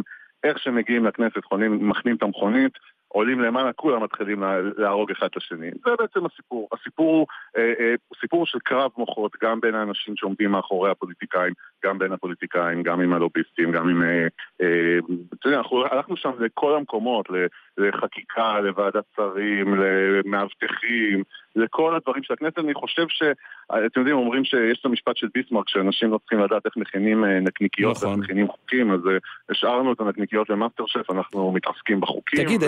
האם יכול להיות שהמקצוע שאתה עוסק בו, אה, תדמיתו היא מנופחת הרבה מעבר למידות השפעתו, זאת אומרת שייעוץ אסטרטגי יכול להזיז מנדט, מנדט ורבע, אבל, אבל לעשות את השינוי, לא אתה המלכת את בנט ולא אתה הפלת אותו. ובגלל תדמית כזו גם מרוויחים הרבה יותר כסף. בדיוק. חד, חד משמעית. התשובה, התשובה היא כן, אבל בתנאי אחד. אני חושב שכשאתה, אם אתה בא ונגעת נסעת בקמפיין מסוים, ההשפעה שלך יכולה להיות מסוימת, אתה אומר מנדט שניים, זה לא מעט, אבל היא יכולה להיות בעולמות של אה, הצפייה אה, דרך אה, סלוגן וכולי. אני חושב שאם ליווי של, אה, של אה, פוליטיקאי, אגב זה נכון לכל מוצר, לכל חברה, לאורך שנים, יש לו משמעות הרבה יותר גדולה, ואז כבר אתה באמת חלק מה... ו... מהתוויה הש... של, אה, של טווח ארוך. ובהמשך יותר. למה ששאל עמית, והצד השני הוא האם הפוליטיקאים שלנו... לא, איך נאמר, השתגעו כשהם התמסרו באופן מוחלט ליועצים האסטרטגיים ראינו לאחרונה אני... את, ה, את הדברים שאמר בקמפיין אה, שר האוצר משה כחלון. מה שליאור חורב יאמר, ולא חשוב מה הוא יאמר, זה מה שאני עושה. אה, קודם כל, אני חושב שמה שהוא אמר, אני ראיתי את ההקלטה הזאת, אני חושב שזה קצת הוציאו דברים שם מהקשרם, כי בסוף, כשאתה בקמפיין ויש לך בחירות עוד חודש, אז אה, כן, אתה צריך מפקד לקמפיין. זה לא, הוא לא מתווה עכשיו אם עושים מע"מ אפס או לא, אבל הוא כן, הוא כן מתווה את, ה, את השלטי פרסום ואת האסטרטגיה, וזה בסדר גמור אה, להעביר מקל במערכת בחירות לבן אדם שמתמחה בזה. אבל אני אגיד לכם, אני חושב שיש בישראל בערך שלושה סוגי פוליטיקאים. יש פוליטיקאים שהם כבר, אה, נגיד, עשו את שלהם בחוץ, אה, והם מגיעים לפוליטיקה בנט. באמת כדי לתרום, והם לא צריכים את זה. ביבי, דוגמה טובה. לפיד, אוקיי. יש... יש אנשים שהם, שהם גדלו בפוליטיקה כל חייהם מגיל עשר, ואין להם מקצוע אחר. אגב, יואל חסון. זה דבר רע. כן. זה לאו דווקא דבר רע, אני ממש מדבר פה על ספציפיים, אבל, אבל, אבל באיזשהו מקום, כשאין לך מקום לחזור אליו, אז אתה, ההתנהלות שלך היא קצת שונה, אתה קצת יותר אה, עושה, אתה קצת יותר בחרדה שאתה תעזוב את הכנסת. אוקיי. ויש גם, גם את האנשים באמצע, אגב, שנקלעו לכנסת בטעות. בעל כורחם. עכשיו... תגיד, רגע, יש לנו ממש... אין לנו, נגמר לנו הזמן. יש לנו ממש דקה, אז שאלה. האם אתה מרגיש שטעיתם, אה, אתה ובנט ושקד בהתנהלות שלכם? אה, בקמפיינים... בבוטות. לא, לא רק בבוטות, בכלל, בניסיון להביא אותו לראשות הממשלה, שאפס הוא כרגע תקוע. אני חושב ש... אה, אחרי עידן נתניהו, אני חושב שבנט בן אדם ראוי מאוד להיות ראש ממשלה, ועד אז אה, יש ראש ממשלה שנראה לי גם אוהביו וגם שונאיו יודעים שהוא דמות אה, בין, בינלאומית משפיעה ומרשימה, וכמו שאתה תמיד אומר, אני מציע שלא נחלק את, ה, את העולם בין אוהבי ביבי לשונאי ביבי, אפילו בסביבה. הוא כבר התחלק. טוב. התחיל כבר קצת להיות איזה הוט, שמונה ורבע, כל ערב. כל ערב. משה קלוגב. ראשון עד רביעי. וגם ב-VOD. אה, אנחנו מודים לך שעלית בשיחה בהפתעה. משה קלוגב, את היועץ האסטרטגי. אה, אחרי החדשות, להתראות. אחרי החדשות מה קרה? תמר זנדברג. וגם אה, למה הכל כן ביבי לא ביבי, אנחנו נפתח גם בזה. מיד. בחסות פורום יצרני החשמל הפרטיים, המבקשים לפתוח תחרות במשק החשמל ולהוזיל את החשבון החודשי. חפשו בפייסבוק, פותחים את משק החשמל לתחרות. בחסות ניסן, המזמינה אתכם לאירוע מכירות בשיש...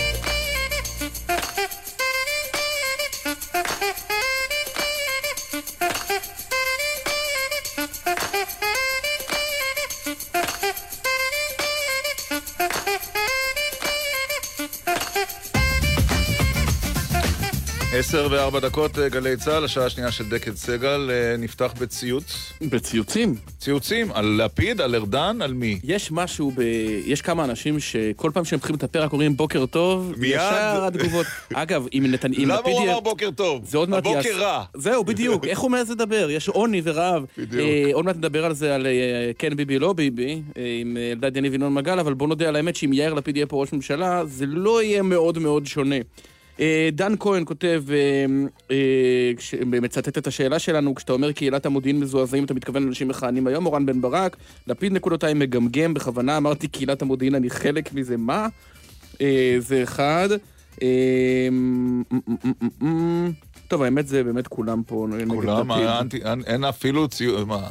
תזה אלטרנטיבית לזו של יאיר לפיד כותב עופר, אין בחומר המודיעיני שנאסף אקדח מעשן, כך שישיבה מחוץ לאור הזרקורים לא תעזור, אז הבחירה לעשות מזה מצגת ספינים לא כזאת לא הגיונית. טוב, טוב, זה מוביל אותנו מיד לנושא הבא. כן ביבי או לא אה, ביבי? מה אתה אומר, ירון? לא, לא מדברים על זה מספיק. לא. איך אבל זה דבר מדהים, כך כל נושא. יהיה זה לא, המטורף... עניין המדורות עוד לא היה אתמול, עוד לא עלה כ... מה זה מדורות? כבר התחילו, זה אה, של למה הוא. הגזים והאם הוא לא כן, הקצין, והפאניקה. ולמה...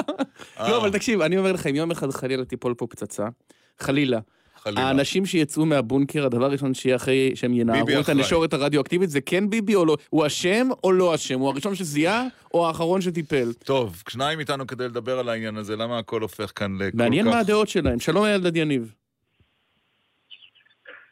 אלדד יניב? יש ציפור. שלום כן, לינון. בוקר מצוין, שומע אתכם. בוקר טוב. ושלום לינון מגל. אהלן. איפה אתה אלדד נמצא? יניב, איפה אתה נמצא עם? הציוצים האלה. ביבי או לא? זה ציוצים. איפה אני נמצא? כן, אנחנו שומעים בעיקר ציפורים. אה, אה, אתם מבינים... אה, ציפורים זה ממני. אה, ציפורים זה לא, ממך? וואלה. אתם מבינים שמדינת ישראל היא מופע יחיד של נתניהו. הוא עמד במופע יחיד. אם פעם היינו רגילים שכשראש ממשלה עושה מסיבות uh, תקשורת כאלה, יושב לידו הרמטכ"ל, שר הביטחון וראש המוסד, ונותנים לכולם קרדיטים ומברכים את כולם. זה מופע יחיד של נתניהו, ולכן הוא גם סופג את כל הביקורת, זה ברור מאליו. ינון. זה לא יכול להיות אחרת. מה הביקורת? הילד ישב איתי השבוע בתוכנית שלנו ב-103 ושיבח את נתניהו. עכשיו הוא מבקר אותו, אמר כל הכבוד אני שאין דברים כאלה משבח, איפה אני האופוזיציה. משבח, אני משבח גם את נתניהו, לא להפוך את השיחה. הוא שאל למה, למה השיחה היא כן נתניהו, לא נתניהו. משום שזה מופע יחיד שלו. לא, אבל... משום שהוא מוביל את הדבר הזה, ולכן מי שמבקר אותו, מבקר אותו באופן אבל, אישי. אבל אלדד. יש משהו, אבל אלדד, היה השבוע משהו ממש אה, פסיכי בזה, באמת, הדברים של חלק מהעיתונאים והדברים של האיראנים היו אותו דבר, עכשיו זה חלילה לא מגיע מאותה מוטיבציה, זה מאנטישמיות וזה מ... אני יודע, אולי פוזיציה כאלה, אבל...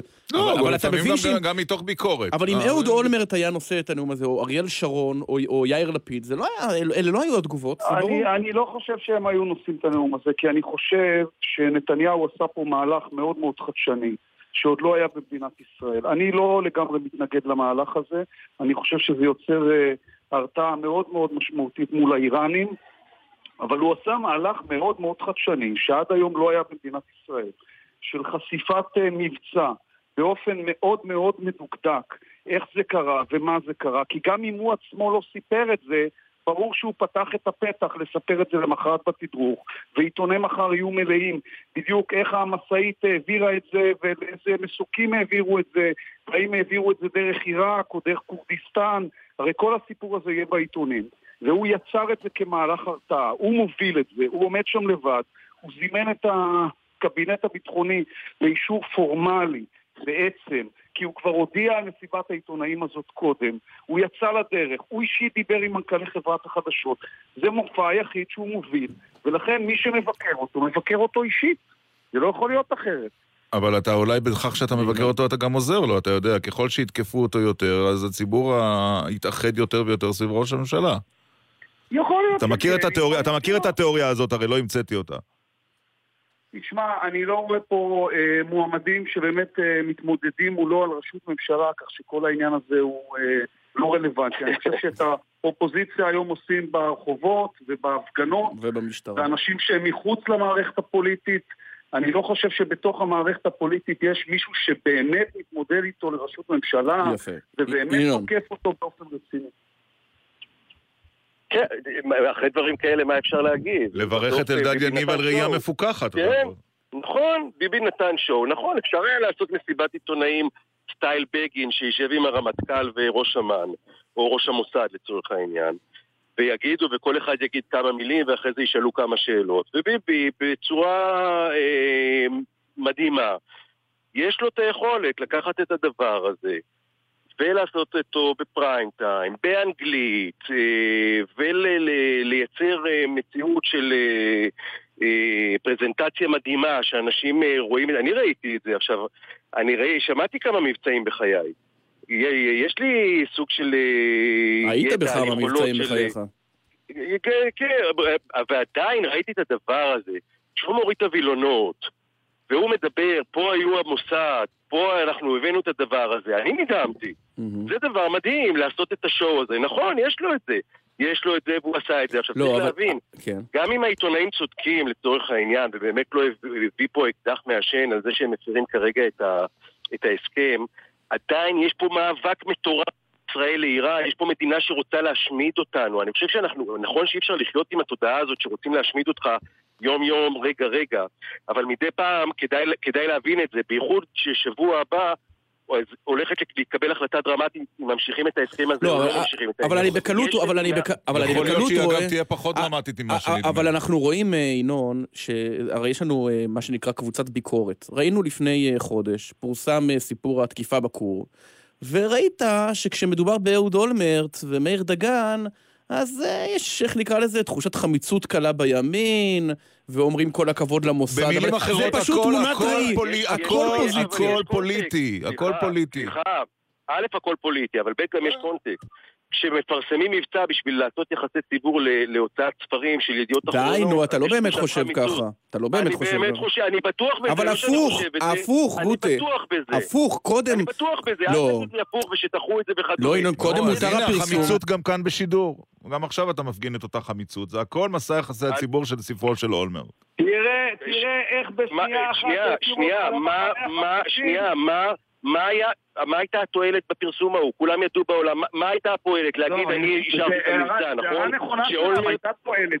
אהוד אולמרט אפשר לשבח אותו על ההפצצה של הכור בסוריה, וביבי אפשר לשבח על מה שעשו באיראן, בסוף זה ראשי ממשלה... אפשר לשבח, אבל איכשהו ההוא... אבל לא זה הדיון. אבל בסוף אין ש... בסוף השבח נקרא... עכשיו אנחנו לא משבחים את נתניהו.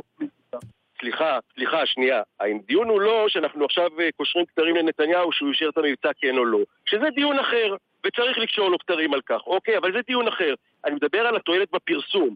בפרסום של תקיפת הכור לא הייתה שום תועלת. סתם רצו למה, לעשות... למה? אה, למה היה... לא הייתה? איזה תועלת הייתה? בעולם החדש זה מראה, הרתעה ביכולות של מדינת ישראל. כולם ידעו שעשינו את זה, זה לא, ש... זה לא שאנשים לא, לא ידעו. אבל המבצע פורסם. המבצע פורסם, כולם ידעו, לא הייתה פה, חשפו את הפעילות הזאת שבדרך כלל לא עושים כזה דבר, בגלל שיש פה קרב לחיים ולמוות מול איראן. יש פה קרב לחיים ולמוות מול איראן, זה לא צחוק. יש פה מאבק איתנים שמנהל ראש הממשלה במשך שנים, וזה המאני טיים, ובמאני טיים הוא ידע לעשות את זה ולהוריד את הווילון, ולכן מחאו לו כפיים. עכשיו, מי שאומר שהוא לא הביא אקדח מעשן, כן הביא אקדח מעשן, לא מבין שיש פה קונספט הרבה יותר רחב ושצריך להשפיע עליו, זה הכל. בסדר, אבל עדיין, עדיין מותר להשאיר את הפוליטיקה בצד, וכשראש ממשלה... איזה להשאיר פוליטיקה בצד.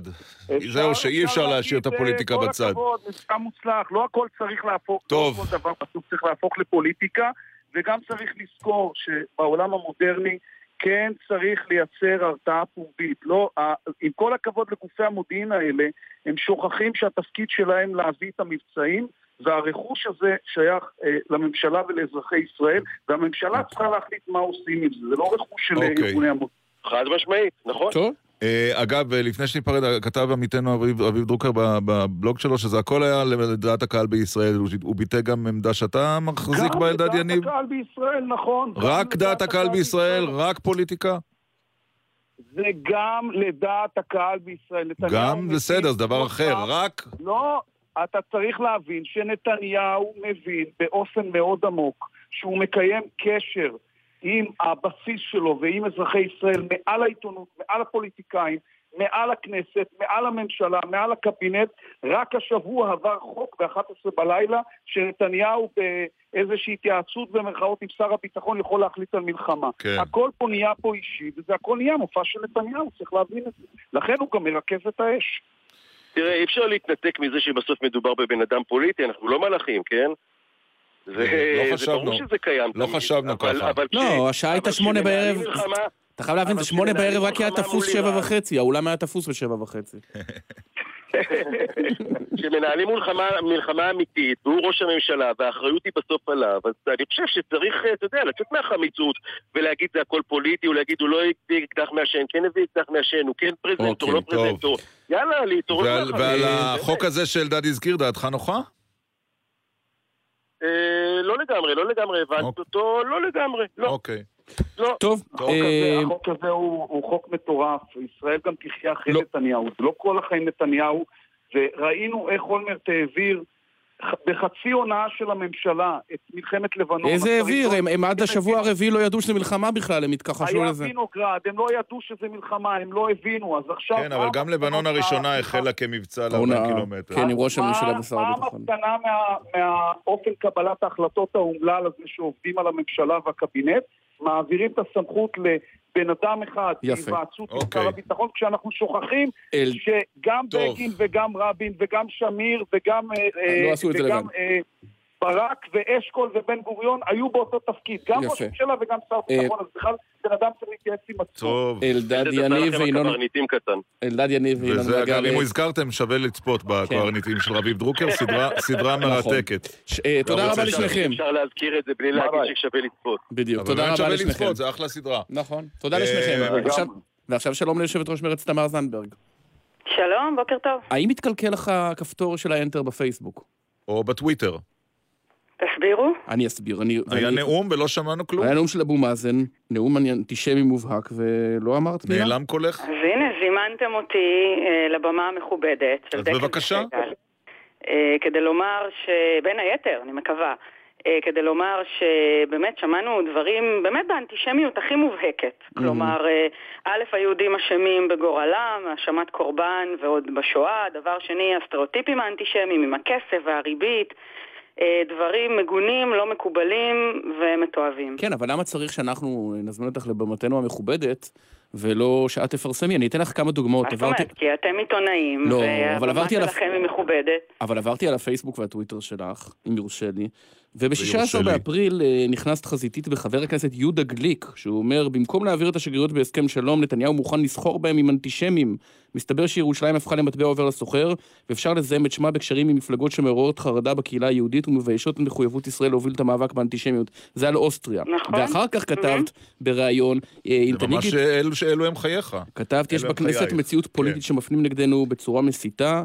אני לא מתחרטת שאמרתי על הליכוד שהם חברים של נאצים, הם מקיימים קשרים עם מפלגות ניאו-נאציות מאוסטריה, הונגריה, בלגיה ולטביה. ואז, עוד ציוץ, אה, חברת הכנסת תמר זנדברג, עוד חלק במערך הקשרים המסוכן של הליכוד ממפלגות אנטישמיות באירופה, גזענות ושנאת מוסלמים, טוב, לא את לליכוד כל להכשיר עיתונאי הציטוטים האלה אנטישמים. עכשיו. והשאלה שלי, יושבת ראש מרצ. תמר זנדברג, אחרי ההקדמה הארוכה רווח לי הזאת, שיש גם שאלה בסוף הציטוטים. האם גם את לא רותמת את כל הנושא האנטישמיות לפוזיציה הפוליטית שלך? הנה, אבו מאזן ממש הפרטנר. לא, הנה, אז הנה, קודם כל מה זה, בוא, הפרטנר שלנו במרכאות, עד כמה שעם שנמצא תחת שלטון צבאי שלנו הוא פרטנר, אתה יודע, שווה ערך, זה העם הפלסטיני, עם המנהיג שלו, ואנחנו לא מחפשים שם חברים, אנחנו מחפשים שם לסיים את הכיבוש, שזה אינטרס ישראלי, מכיוון שזה מסכן אותנו.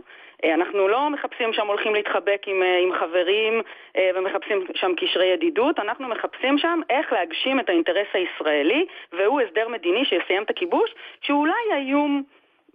איום קיומי אפילו הייתי אומרת, מאוד מרכזי ברור, על ישראל. אבל את העמדה הזאת אנחנו מכירים. השאלה אם דווקא את, כיושבת ראש מרצ, שתומכת בהידברות עם הפלסטינים, לא היית צריכה להיות הראשונה שמגנה את הדבר הזה, כי אם לא, מה, מה את באה בטענות לנתניהו והליכוד?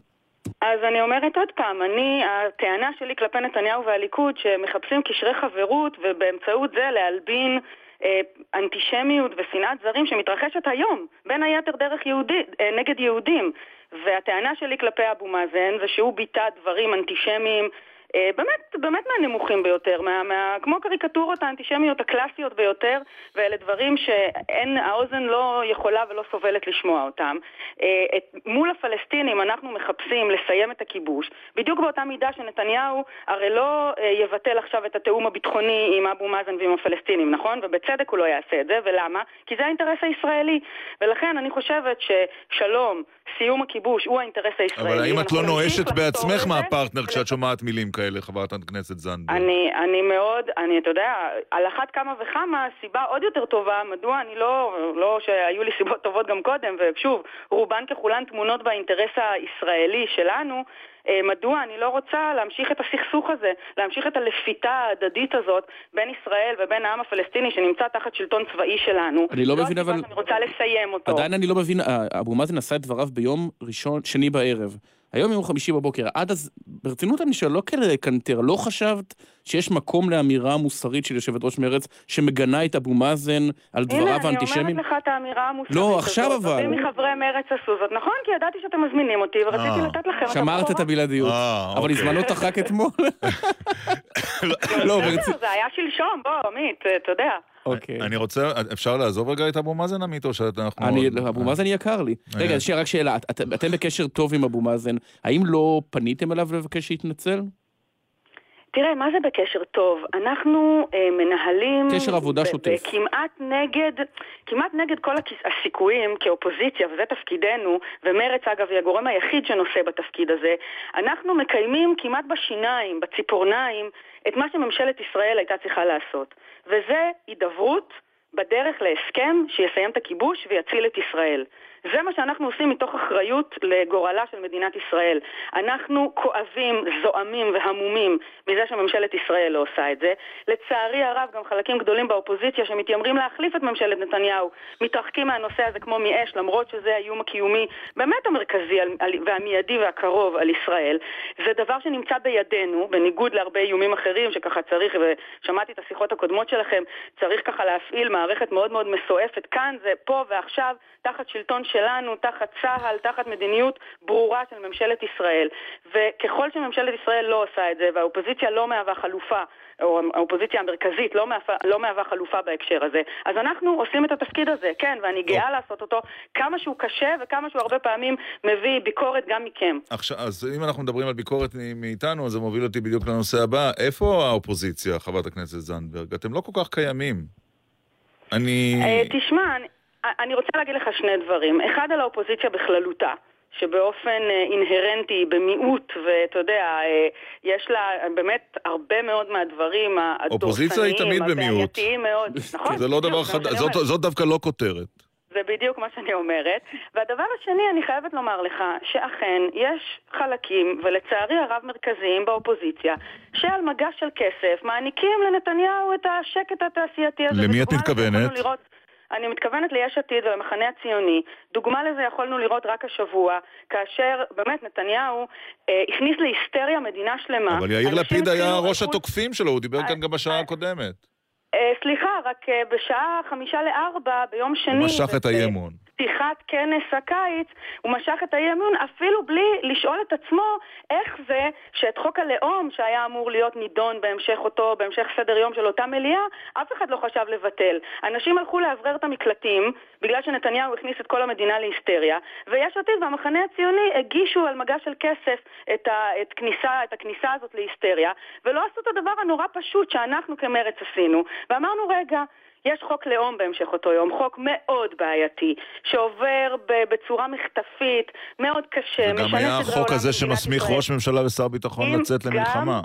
גם, גם, בהחלט, גם, גם חוק המשפט העברי היה על סדר היום באותו יום. אנחנו אמרנו, אז... ואני אמרתי את זה מעל הדוכן ליריב לוין, השר שייצג את הממשלה, אמרתי לו, סליחה, אם אנחנו במצב כזה רגיש, שצריך לתת לממשלה את אותו שקט תעשייתי, ובאמת, אתה יודע, יכול להיות מצבים כאלה שצריך לנהל מצב בעייתי ורגיש שמתנהל ברגעים אלו. בואו נבטל כל סדר היום, הרי לא יעלה על הדעת שאנחנו נדון בחוק הלאום לקריאה ראשונה. אז זו דינה של האופוזיציה, חברת הכנסת זנדברג? החולשה היא קיימת וזה מה שיהיה גם בעתיד? אין לכם, אה, אין אפשרות לשנות את זה? אני לא חושבת, אני לא, אני לא כי אני זוכר תקופה שהייתה כאן אופוזיציה אחרת בין 2006 ל-2009, 12 מנדטים של הליכוד, בראשו עמד זה חבר כנסת בנימין נתניהו, והאופן שבו האופוזיציה נהגה כלפי ממשלת אולמרט היה מאוד שונה מהאופן שהאופוזיציה היום נוהגת כלפי הממשלה. אני, אני מסכימה איתך, ואני חושבת שזה בהחלט קריאה לחברים שלנו באופוזיציה, וזה מה שאמרת בדיוק, זו תוכנית עבודה, בין היתר גם למרץ. גם כשמרץ הייתה חלק מהאופוזיציה בעבר, היא הייתה מאוד מאוד קולנית ומאוד מובילה גם כשהיא הייתה במיעוט, וזה מה שמרץ מתכוונת לעשות מעכשיו, להוביל את האופוזיציה. מרץ תמיד הייתה וגם עכשיו אה, איזשהו ראש חץ לפני המחנה, זו שמאתגרת גם את המחנה שלנו הרבה פעמים, ומה אם לא אותו אירוע אי אמון שתיארתי כרגע אה, אה, מתאר את זה כל כך טוב. הרבה פעמים, אתה יודע, אומרים עלינו שאנחנו נאיבים ושאנחנו תמימים. האירוע הזה הוכיח שאנחנו היינו הכי שפויים והכי חדים במערכת הפוליטית ובאופוזיציה. זאת, זה התפקיד של מרץ, הוא תמיד היה, והוא ימשיך להיות אפילו ביתר סט. כמו שאמר פעם ז'בוטינסקי, אני אעמוד בהמנון דום. בתנאי שבאותו זמן הגנב לא מכייס אותי.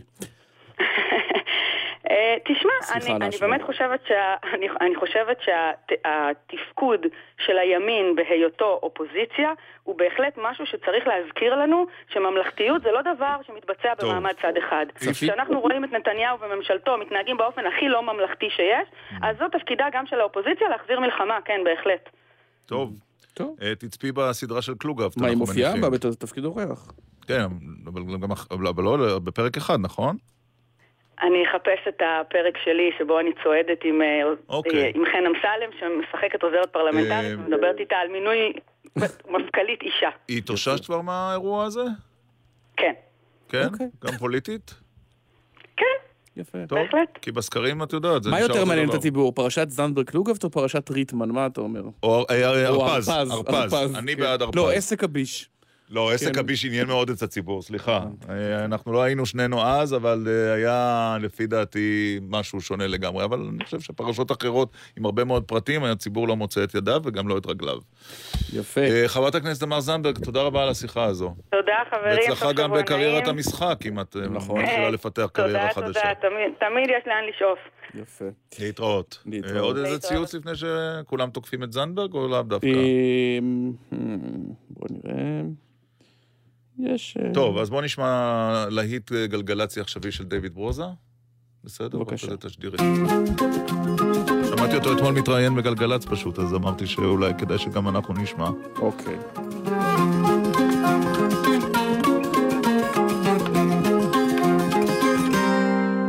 זה אולי כי התפוצצנו ונלחמנו לענות, כבר לא רצינו לענות את הבטחת טבעת הזהב, ראיתי בה רק נטל וחזר, ואולי זה כי לקחנו מעבורת לאי, היה לנו נעים נעים, מרחב קיים נפתח אלינו מסביב, למדתי שאפשר בלי להחזיר. אהובתי, הרי זה לא חייב שניפול שוב באותן הטעויות. לכי איתי אל הימים המתגשמים בין הנדיבויות והפגמים.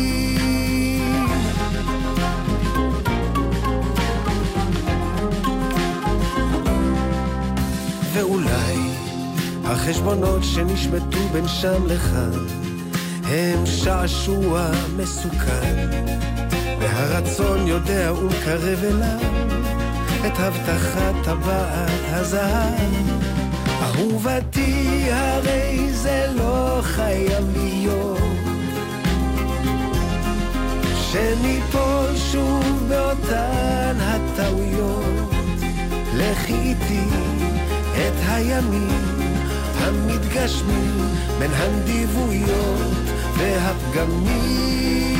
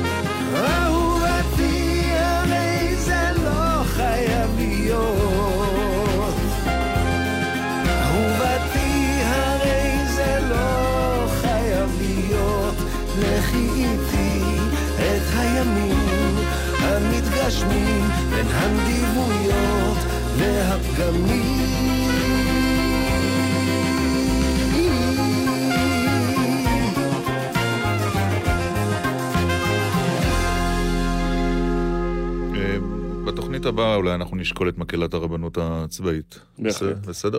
מזמן לא שמענו אותם. כמובן, לכן אני אומר, כבר כמה שבועות שלא הייתה איתנו המקהלה. אה, אחרי התשדירים והחסויות, נחזור למבצע ונדבר עליו עם מי שמבין דבר או שניים במבצעים. איש המוסד לשעבר, רפי איתן. שלום לרפי איתן. שלום, בוקר טוב. כשראית השבוע את הדיווחים שמאה סוכני מוסד השתתפו במבצע לחילוץ ארכיון הגרעין מטהרן, מה חשבת? כמה זה גדול ביחס למבצעים קודמים?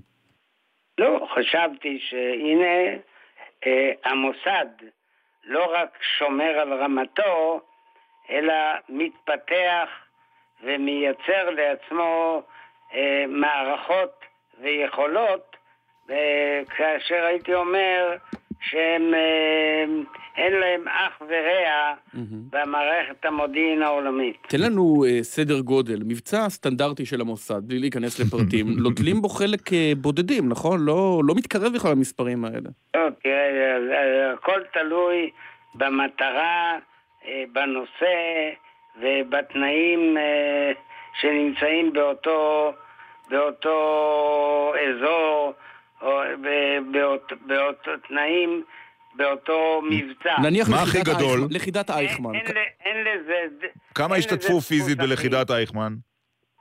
כן, קח למשל את יחידת אייכמן, שבסופו של, של יום השתתפו במערכת הזו בצורה זאת או אחרת כמה עשרות אנשים.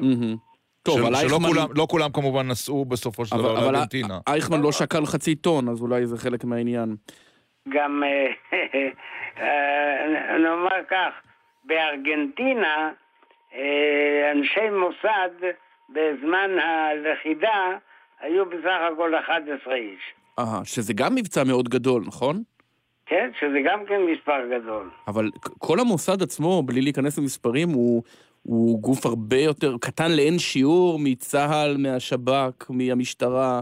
זאת אומרת, זו השתתפות של חלק מאוד משמעותי בסדר הכוחות של, של האגף הלוחם של המוסד. תראה, למוסד יש אה, יחידות מבצעיות, והיחידות האלה אה, בזמני, אה, גם בזמני, כבר הגיעו למספרים של אה, אה, מאות. ואני מניח שהיום אה, המספרים אולי לא טפחו הרבה, אבל הם אה, במאות אנשים. אני מבין. עכשיו תגיד, כשאתה רואה את המבצע הזה, אה, זה הדהים אותך בקנה המידה, או שאמרת לעצמך, אני משירותי במוסד ומחברותי בקבינט בממשלת אולמרט, מכיר מבצעים שבהחלט מתקרבים לכך? לא, אה, זה לא קו החשיבה שלי. קו החשיבה שלי הוא, הייתה מטרה והשיגו אותה. וזה מה שמאפיין את, ה, את המוסד לאורך כל אה, הדורות. יש אנשים... לשים מטרות, כן. להגדיר אותן, לנתח את האופציות השונות לביצוע, לנתח את הסיכונים, לנתח מה יקרה במקרה של מפולת ולבצע. יש אה, אנשים במוסד שמבחינתם טהרן היא בסיס הבית? זאת אומרת שנמצאים שם באופן קבוע, גרים שם? אני מניח שזה... ש... שהתשובה חיובית. לא, כי הסבירו לנו תמיד אחרי פרשת אלי כהן, שבעולם של היום כבר ש- אין, ב- אין אדם שמוצג דרך, מוצב דרך קבע בבירה ערבית עוינת, אלא באים, נכנסים, יוצאים. אני לא רוצה להיכנס לזה. לא חשבנו שתיכנס. אני לא במוסד היום, ואין לי מושג. מה חשבת על הפרזנטציה של ראש הממשלה? תראה, אה, אה, תזכור שראש הממשלה הוא למעשה הבוס של המוסד. יש להניח שהמבצע הזה בראשיתו, עוד בתכנון, הובא לידיעתו ואישורו של ראש הממשלה. כן. אני לא מתאר לי אחרת. וראש הממשלה, יש להניח, הלך לאורך כל הדרך אה, מבחינת דיווח, אה, לאורך כל הדרך עד הביצוע. וכאשר אה, קרה הביצוע, ואז אה, נשאלה השאלה, כך אני מתאר לעצמי, אה, איך אנחנו משתמשים בזה, ויש להניח שהשאלה הראשונה הייתה, ברגע שאנחנו משתמשים בזה, ויש מספר דרכים להשתמש בזה, האם אה, ייגרם לנו נזק על ידי זה שהאיראנים ידעו כך וכך. אני מניח שמראש הייתה הנחה ואולי גם ידיעה שלאחר המבצע האיראנים במילא כבר ידעו על המבצע. כלומר, אתה כאיש מוסד לא לשעבר לא חשיפה. התע- לא התעלפת כשראית את מה שראית. לא, בהחלט לא. ואז אני מניח שעמדה בפני ראש הממשלה, שהוא גם הבוס של המוסד, האם אני יכול להשתמש בנושא הזה ובאיזה צורה. ואז לי יש אה, אה, שתי צורות על מנת להביא את הנושא להשפעה אוקיי. מדינית. הרי זה המטרה של מודיעין. נכון. להביא להשפעה מדינית. תגיד, ואז הייתה אפשרות אחת לעבור ארץ-ארץ. חשאית. ול... לעדכן את המ- את השירותים החשאיים שם. חשאי, כן. או בדרך שנייה לפרסם את זה כמו שהוא עשה. בצורה גלויה, והפרסום יכול להיות בצורה כזו ובצורה אחרת. רפי איתן, אה, אה, לא- להערכתי, כן, בשתי הצורות האיראנים היו מקבלים בדיוק. בסופו של יום את כל הפרטים. כי הרי ישר הצרפתים והבריטים אומרים להם, רגע, מה זה, מה זה, והם היו מבינים. אה, איש המוסד, זה שעובד ביחידת אה, כידון, משרת ביחידת כידון, אה, היחידה הסודית, יש לו איזשהו רצון בכל זאת לאיזושהי תחושת סיפוק, אתה יודע, עיתונאים, פוליטיקאים רוצים קרדיט מיידי. סוכני מוסד לפעמים הולכים לעולמם בלי שידענו מה הם עשו. יש להם איזה סיפוק בכל זאת מזה שראש ממשלה ככה בדרמטיות מוריד את הווילון? בהחלט כן. ואז בהחלט כן, אה, אבל עד כמה שאני יודע, גדעון כבר לא קיימת. אה, חבל, הנה אוקיי. עד- עודכנו. הנה סקופ, אוקיי. אה, אז, אבל את- בדרך כלל הערכה וההוקרה נעשים בתוך מסגרות הארגון עצמו, או לא, או באירוע שמועפל. אה, דבר יותר לאט, אני חירש. זה לא נשמע ככה עד נכון, עכשיו, אה, רפי. איתן. בסדר גמור. אה, לפני שניפרד, אני תוהה, חזרת פעם לבית ברחוב גריבלדי? כן, בהחלט כן. כן, ביקרת שם? הי- הייתי שם אפילו לפני מספר שנים. אוקיי. אוקיי. לי הייתה שאלה אחרת. אי פעם מצאת את עצמך בסיטואציה שאנשי המוסד מצאו את עצמם, שאתה נמלט משירותי אה, ביון עוינים אה, של, אה, של המדינה העוינת שבה אתה נמצא? שמה שאני... שמצאת את עצמך נמלט במרדף חם? אה, שאני נמלט. כן. אה, אני לא אקרא לזה נמלט, אבל היה, היו לי שורה של מקרים. ש... שהייתי צריך לעבור מזהות אחת לזהות אחרת בארץ אה, מטרה. אהה, וכששמו, ידעו כבר שאתה גורם עוין ורדפו אחריך? אה, לרדוף אחריי ממש, נדמה לי שאף אחד לא הצליח. אהה, אוקיי. יפה. טוב. בסדר. רפי איתן, תודה רבה, כי תמיד מעניין לשוחח. איתך. תודה רבה. אני שאלתי אותו על הבית ברחוב הגר- בר- גריבלדי, כי רציתי. לשאול אם אתה ביקרת שם. לצערי לא. אז אני ביקרתי. אמ, והאמת היא שזה... מקום מאכזב ועלוב. כן, אה, יש חומה, אה, מי שגר שם היום שם שם, מאוד מאכזב, זה בפרבר שנקרא טיגרה. יש שם כן. את תחנת האוטובוס שאתה אומר, טוב, כאן הייתה האירוע, אבל אין. שם... אה, כי אתה יודע שאייכמן בכוונה בחר לגור שם, זה- אתה יודע שבבית שלו לא היה חשמל? אה, לא, הוא ממש לא גר בסלאמס מטורף כדי שלא יזהו אותו. כן, אבל זה הוא.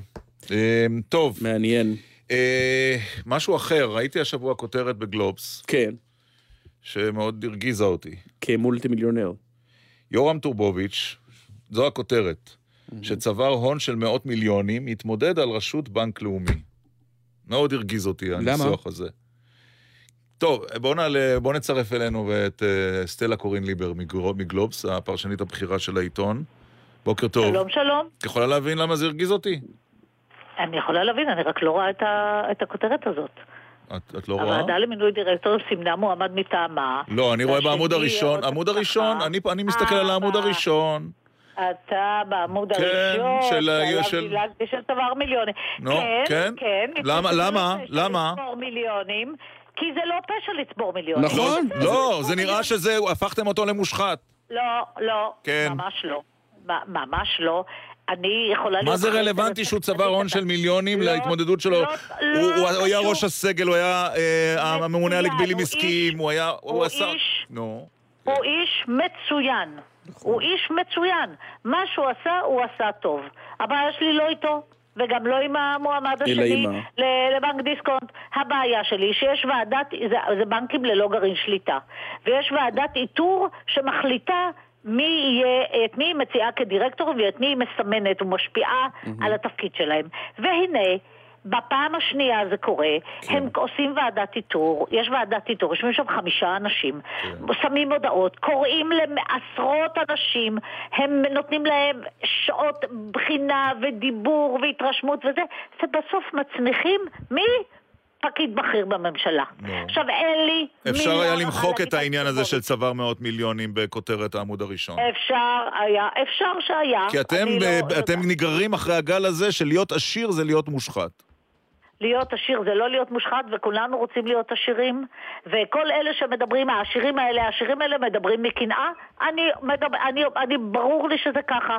וזה טוב שיש אנשים עשירים, כי אז הם יוכלו לחלק כסף למי שאין לו. כן, אבל למה זה רלוונטי, למה זה רלוונטי לכתוב לא. בשער את זה? באותה מידה יכולת לכתוב, אה, אה, אני יודע מה... אה, אשכנזי, אשכנזי יורם אישה- טורבוביץ'. אבל אתם מביכים אותי, כי אני לא כתבתי את הכותרת הזאת, אז אני לא יכולה... לס...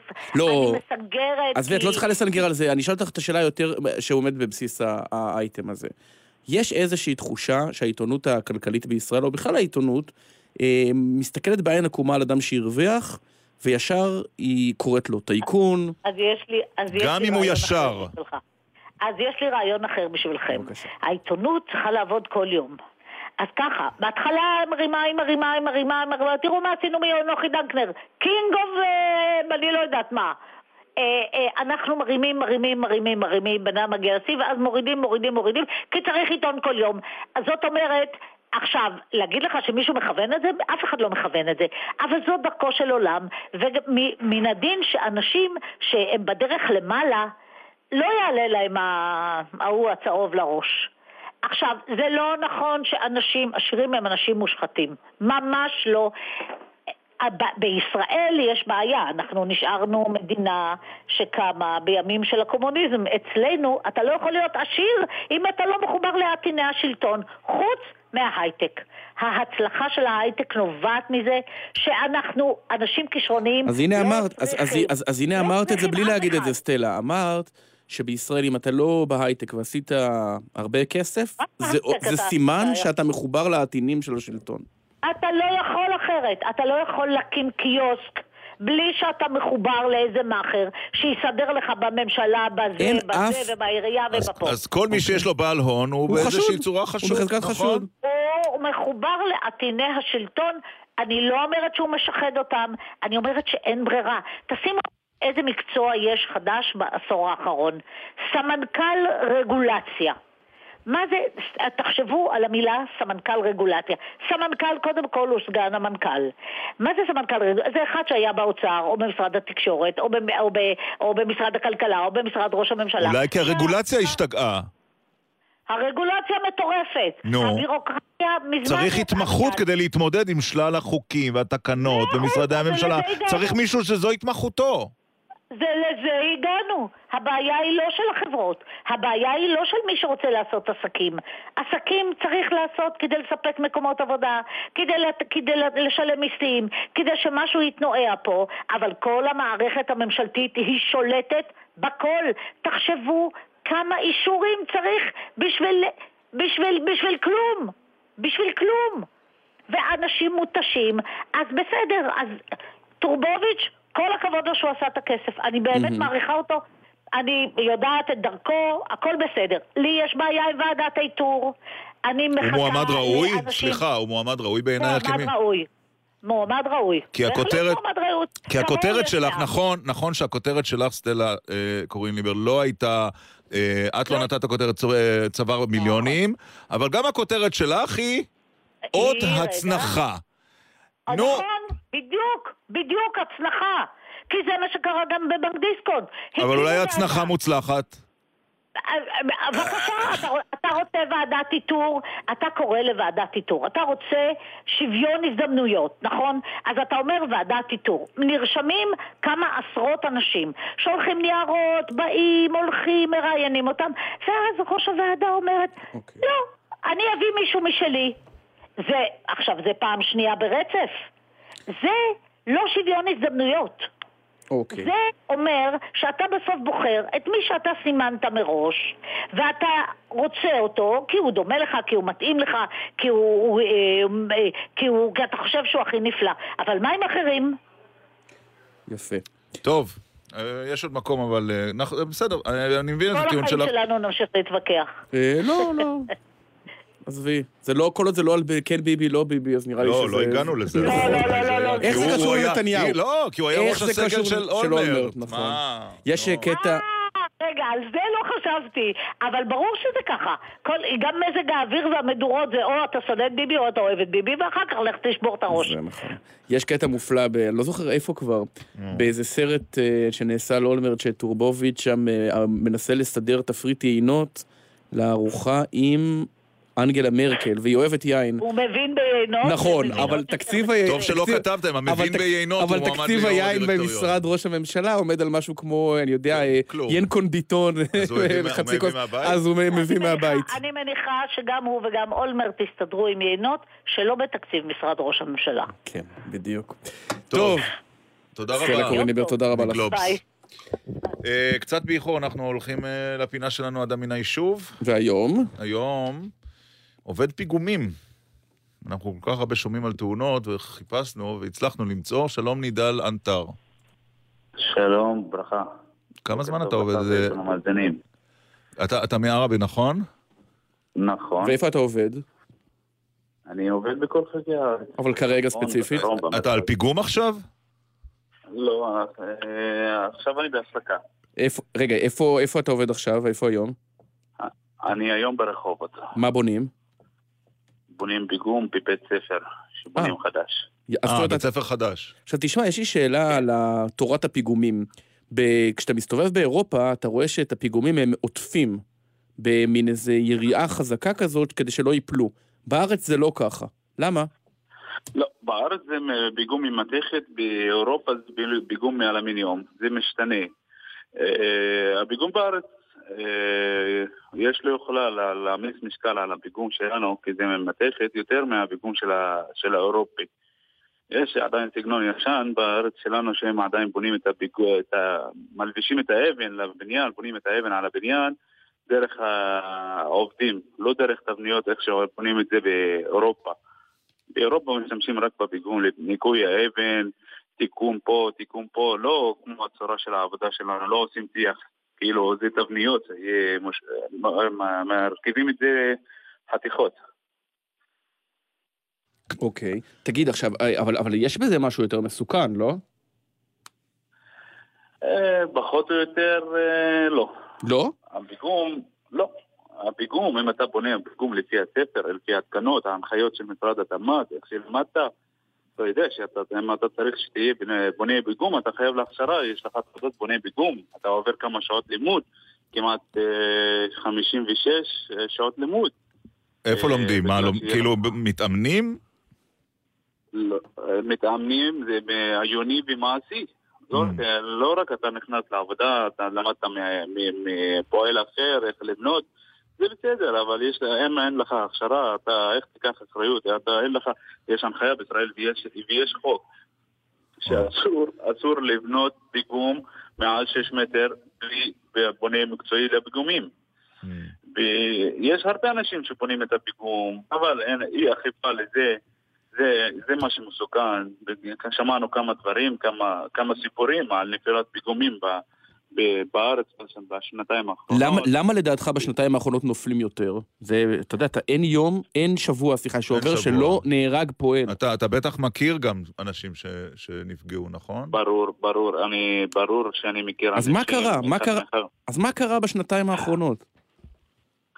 אה, תשמע, בשנתיים האחרונות העולם מתקדם, כבר התקדם בישראל, יש, יש כמה חודשים, דאגו, לח- דרך החדשות דאגו לעניין הזה, אה, הם שמו את המצלמות על אתרי הבנייה, התחילו להיכנס לאתרי בנייה לדעת מה יש בתוך אתרי הבנייה, אבל הסיפור של נפילת הפיגום וקריסת הפיגום ושל תאונות העבודה הוא סיפור ארוך, לא רק משנתיים, אבל בשנתיים האחרונות.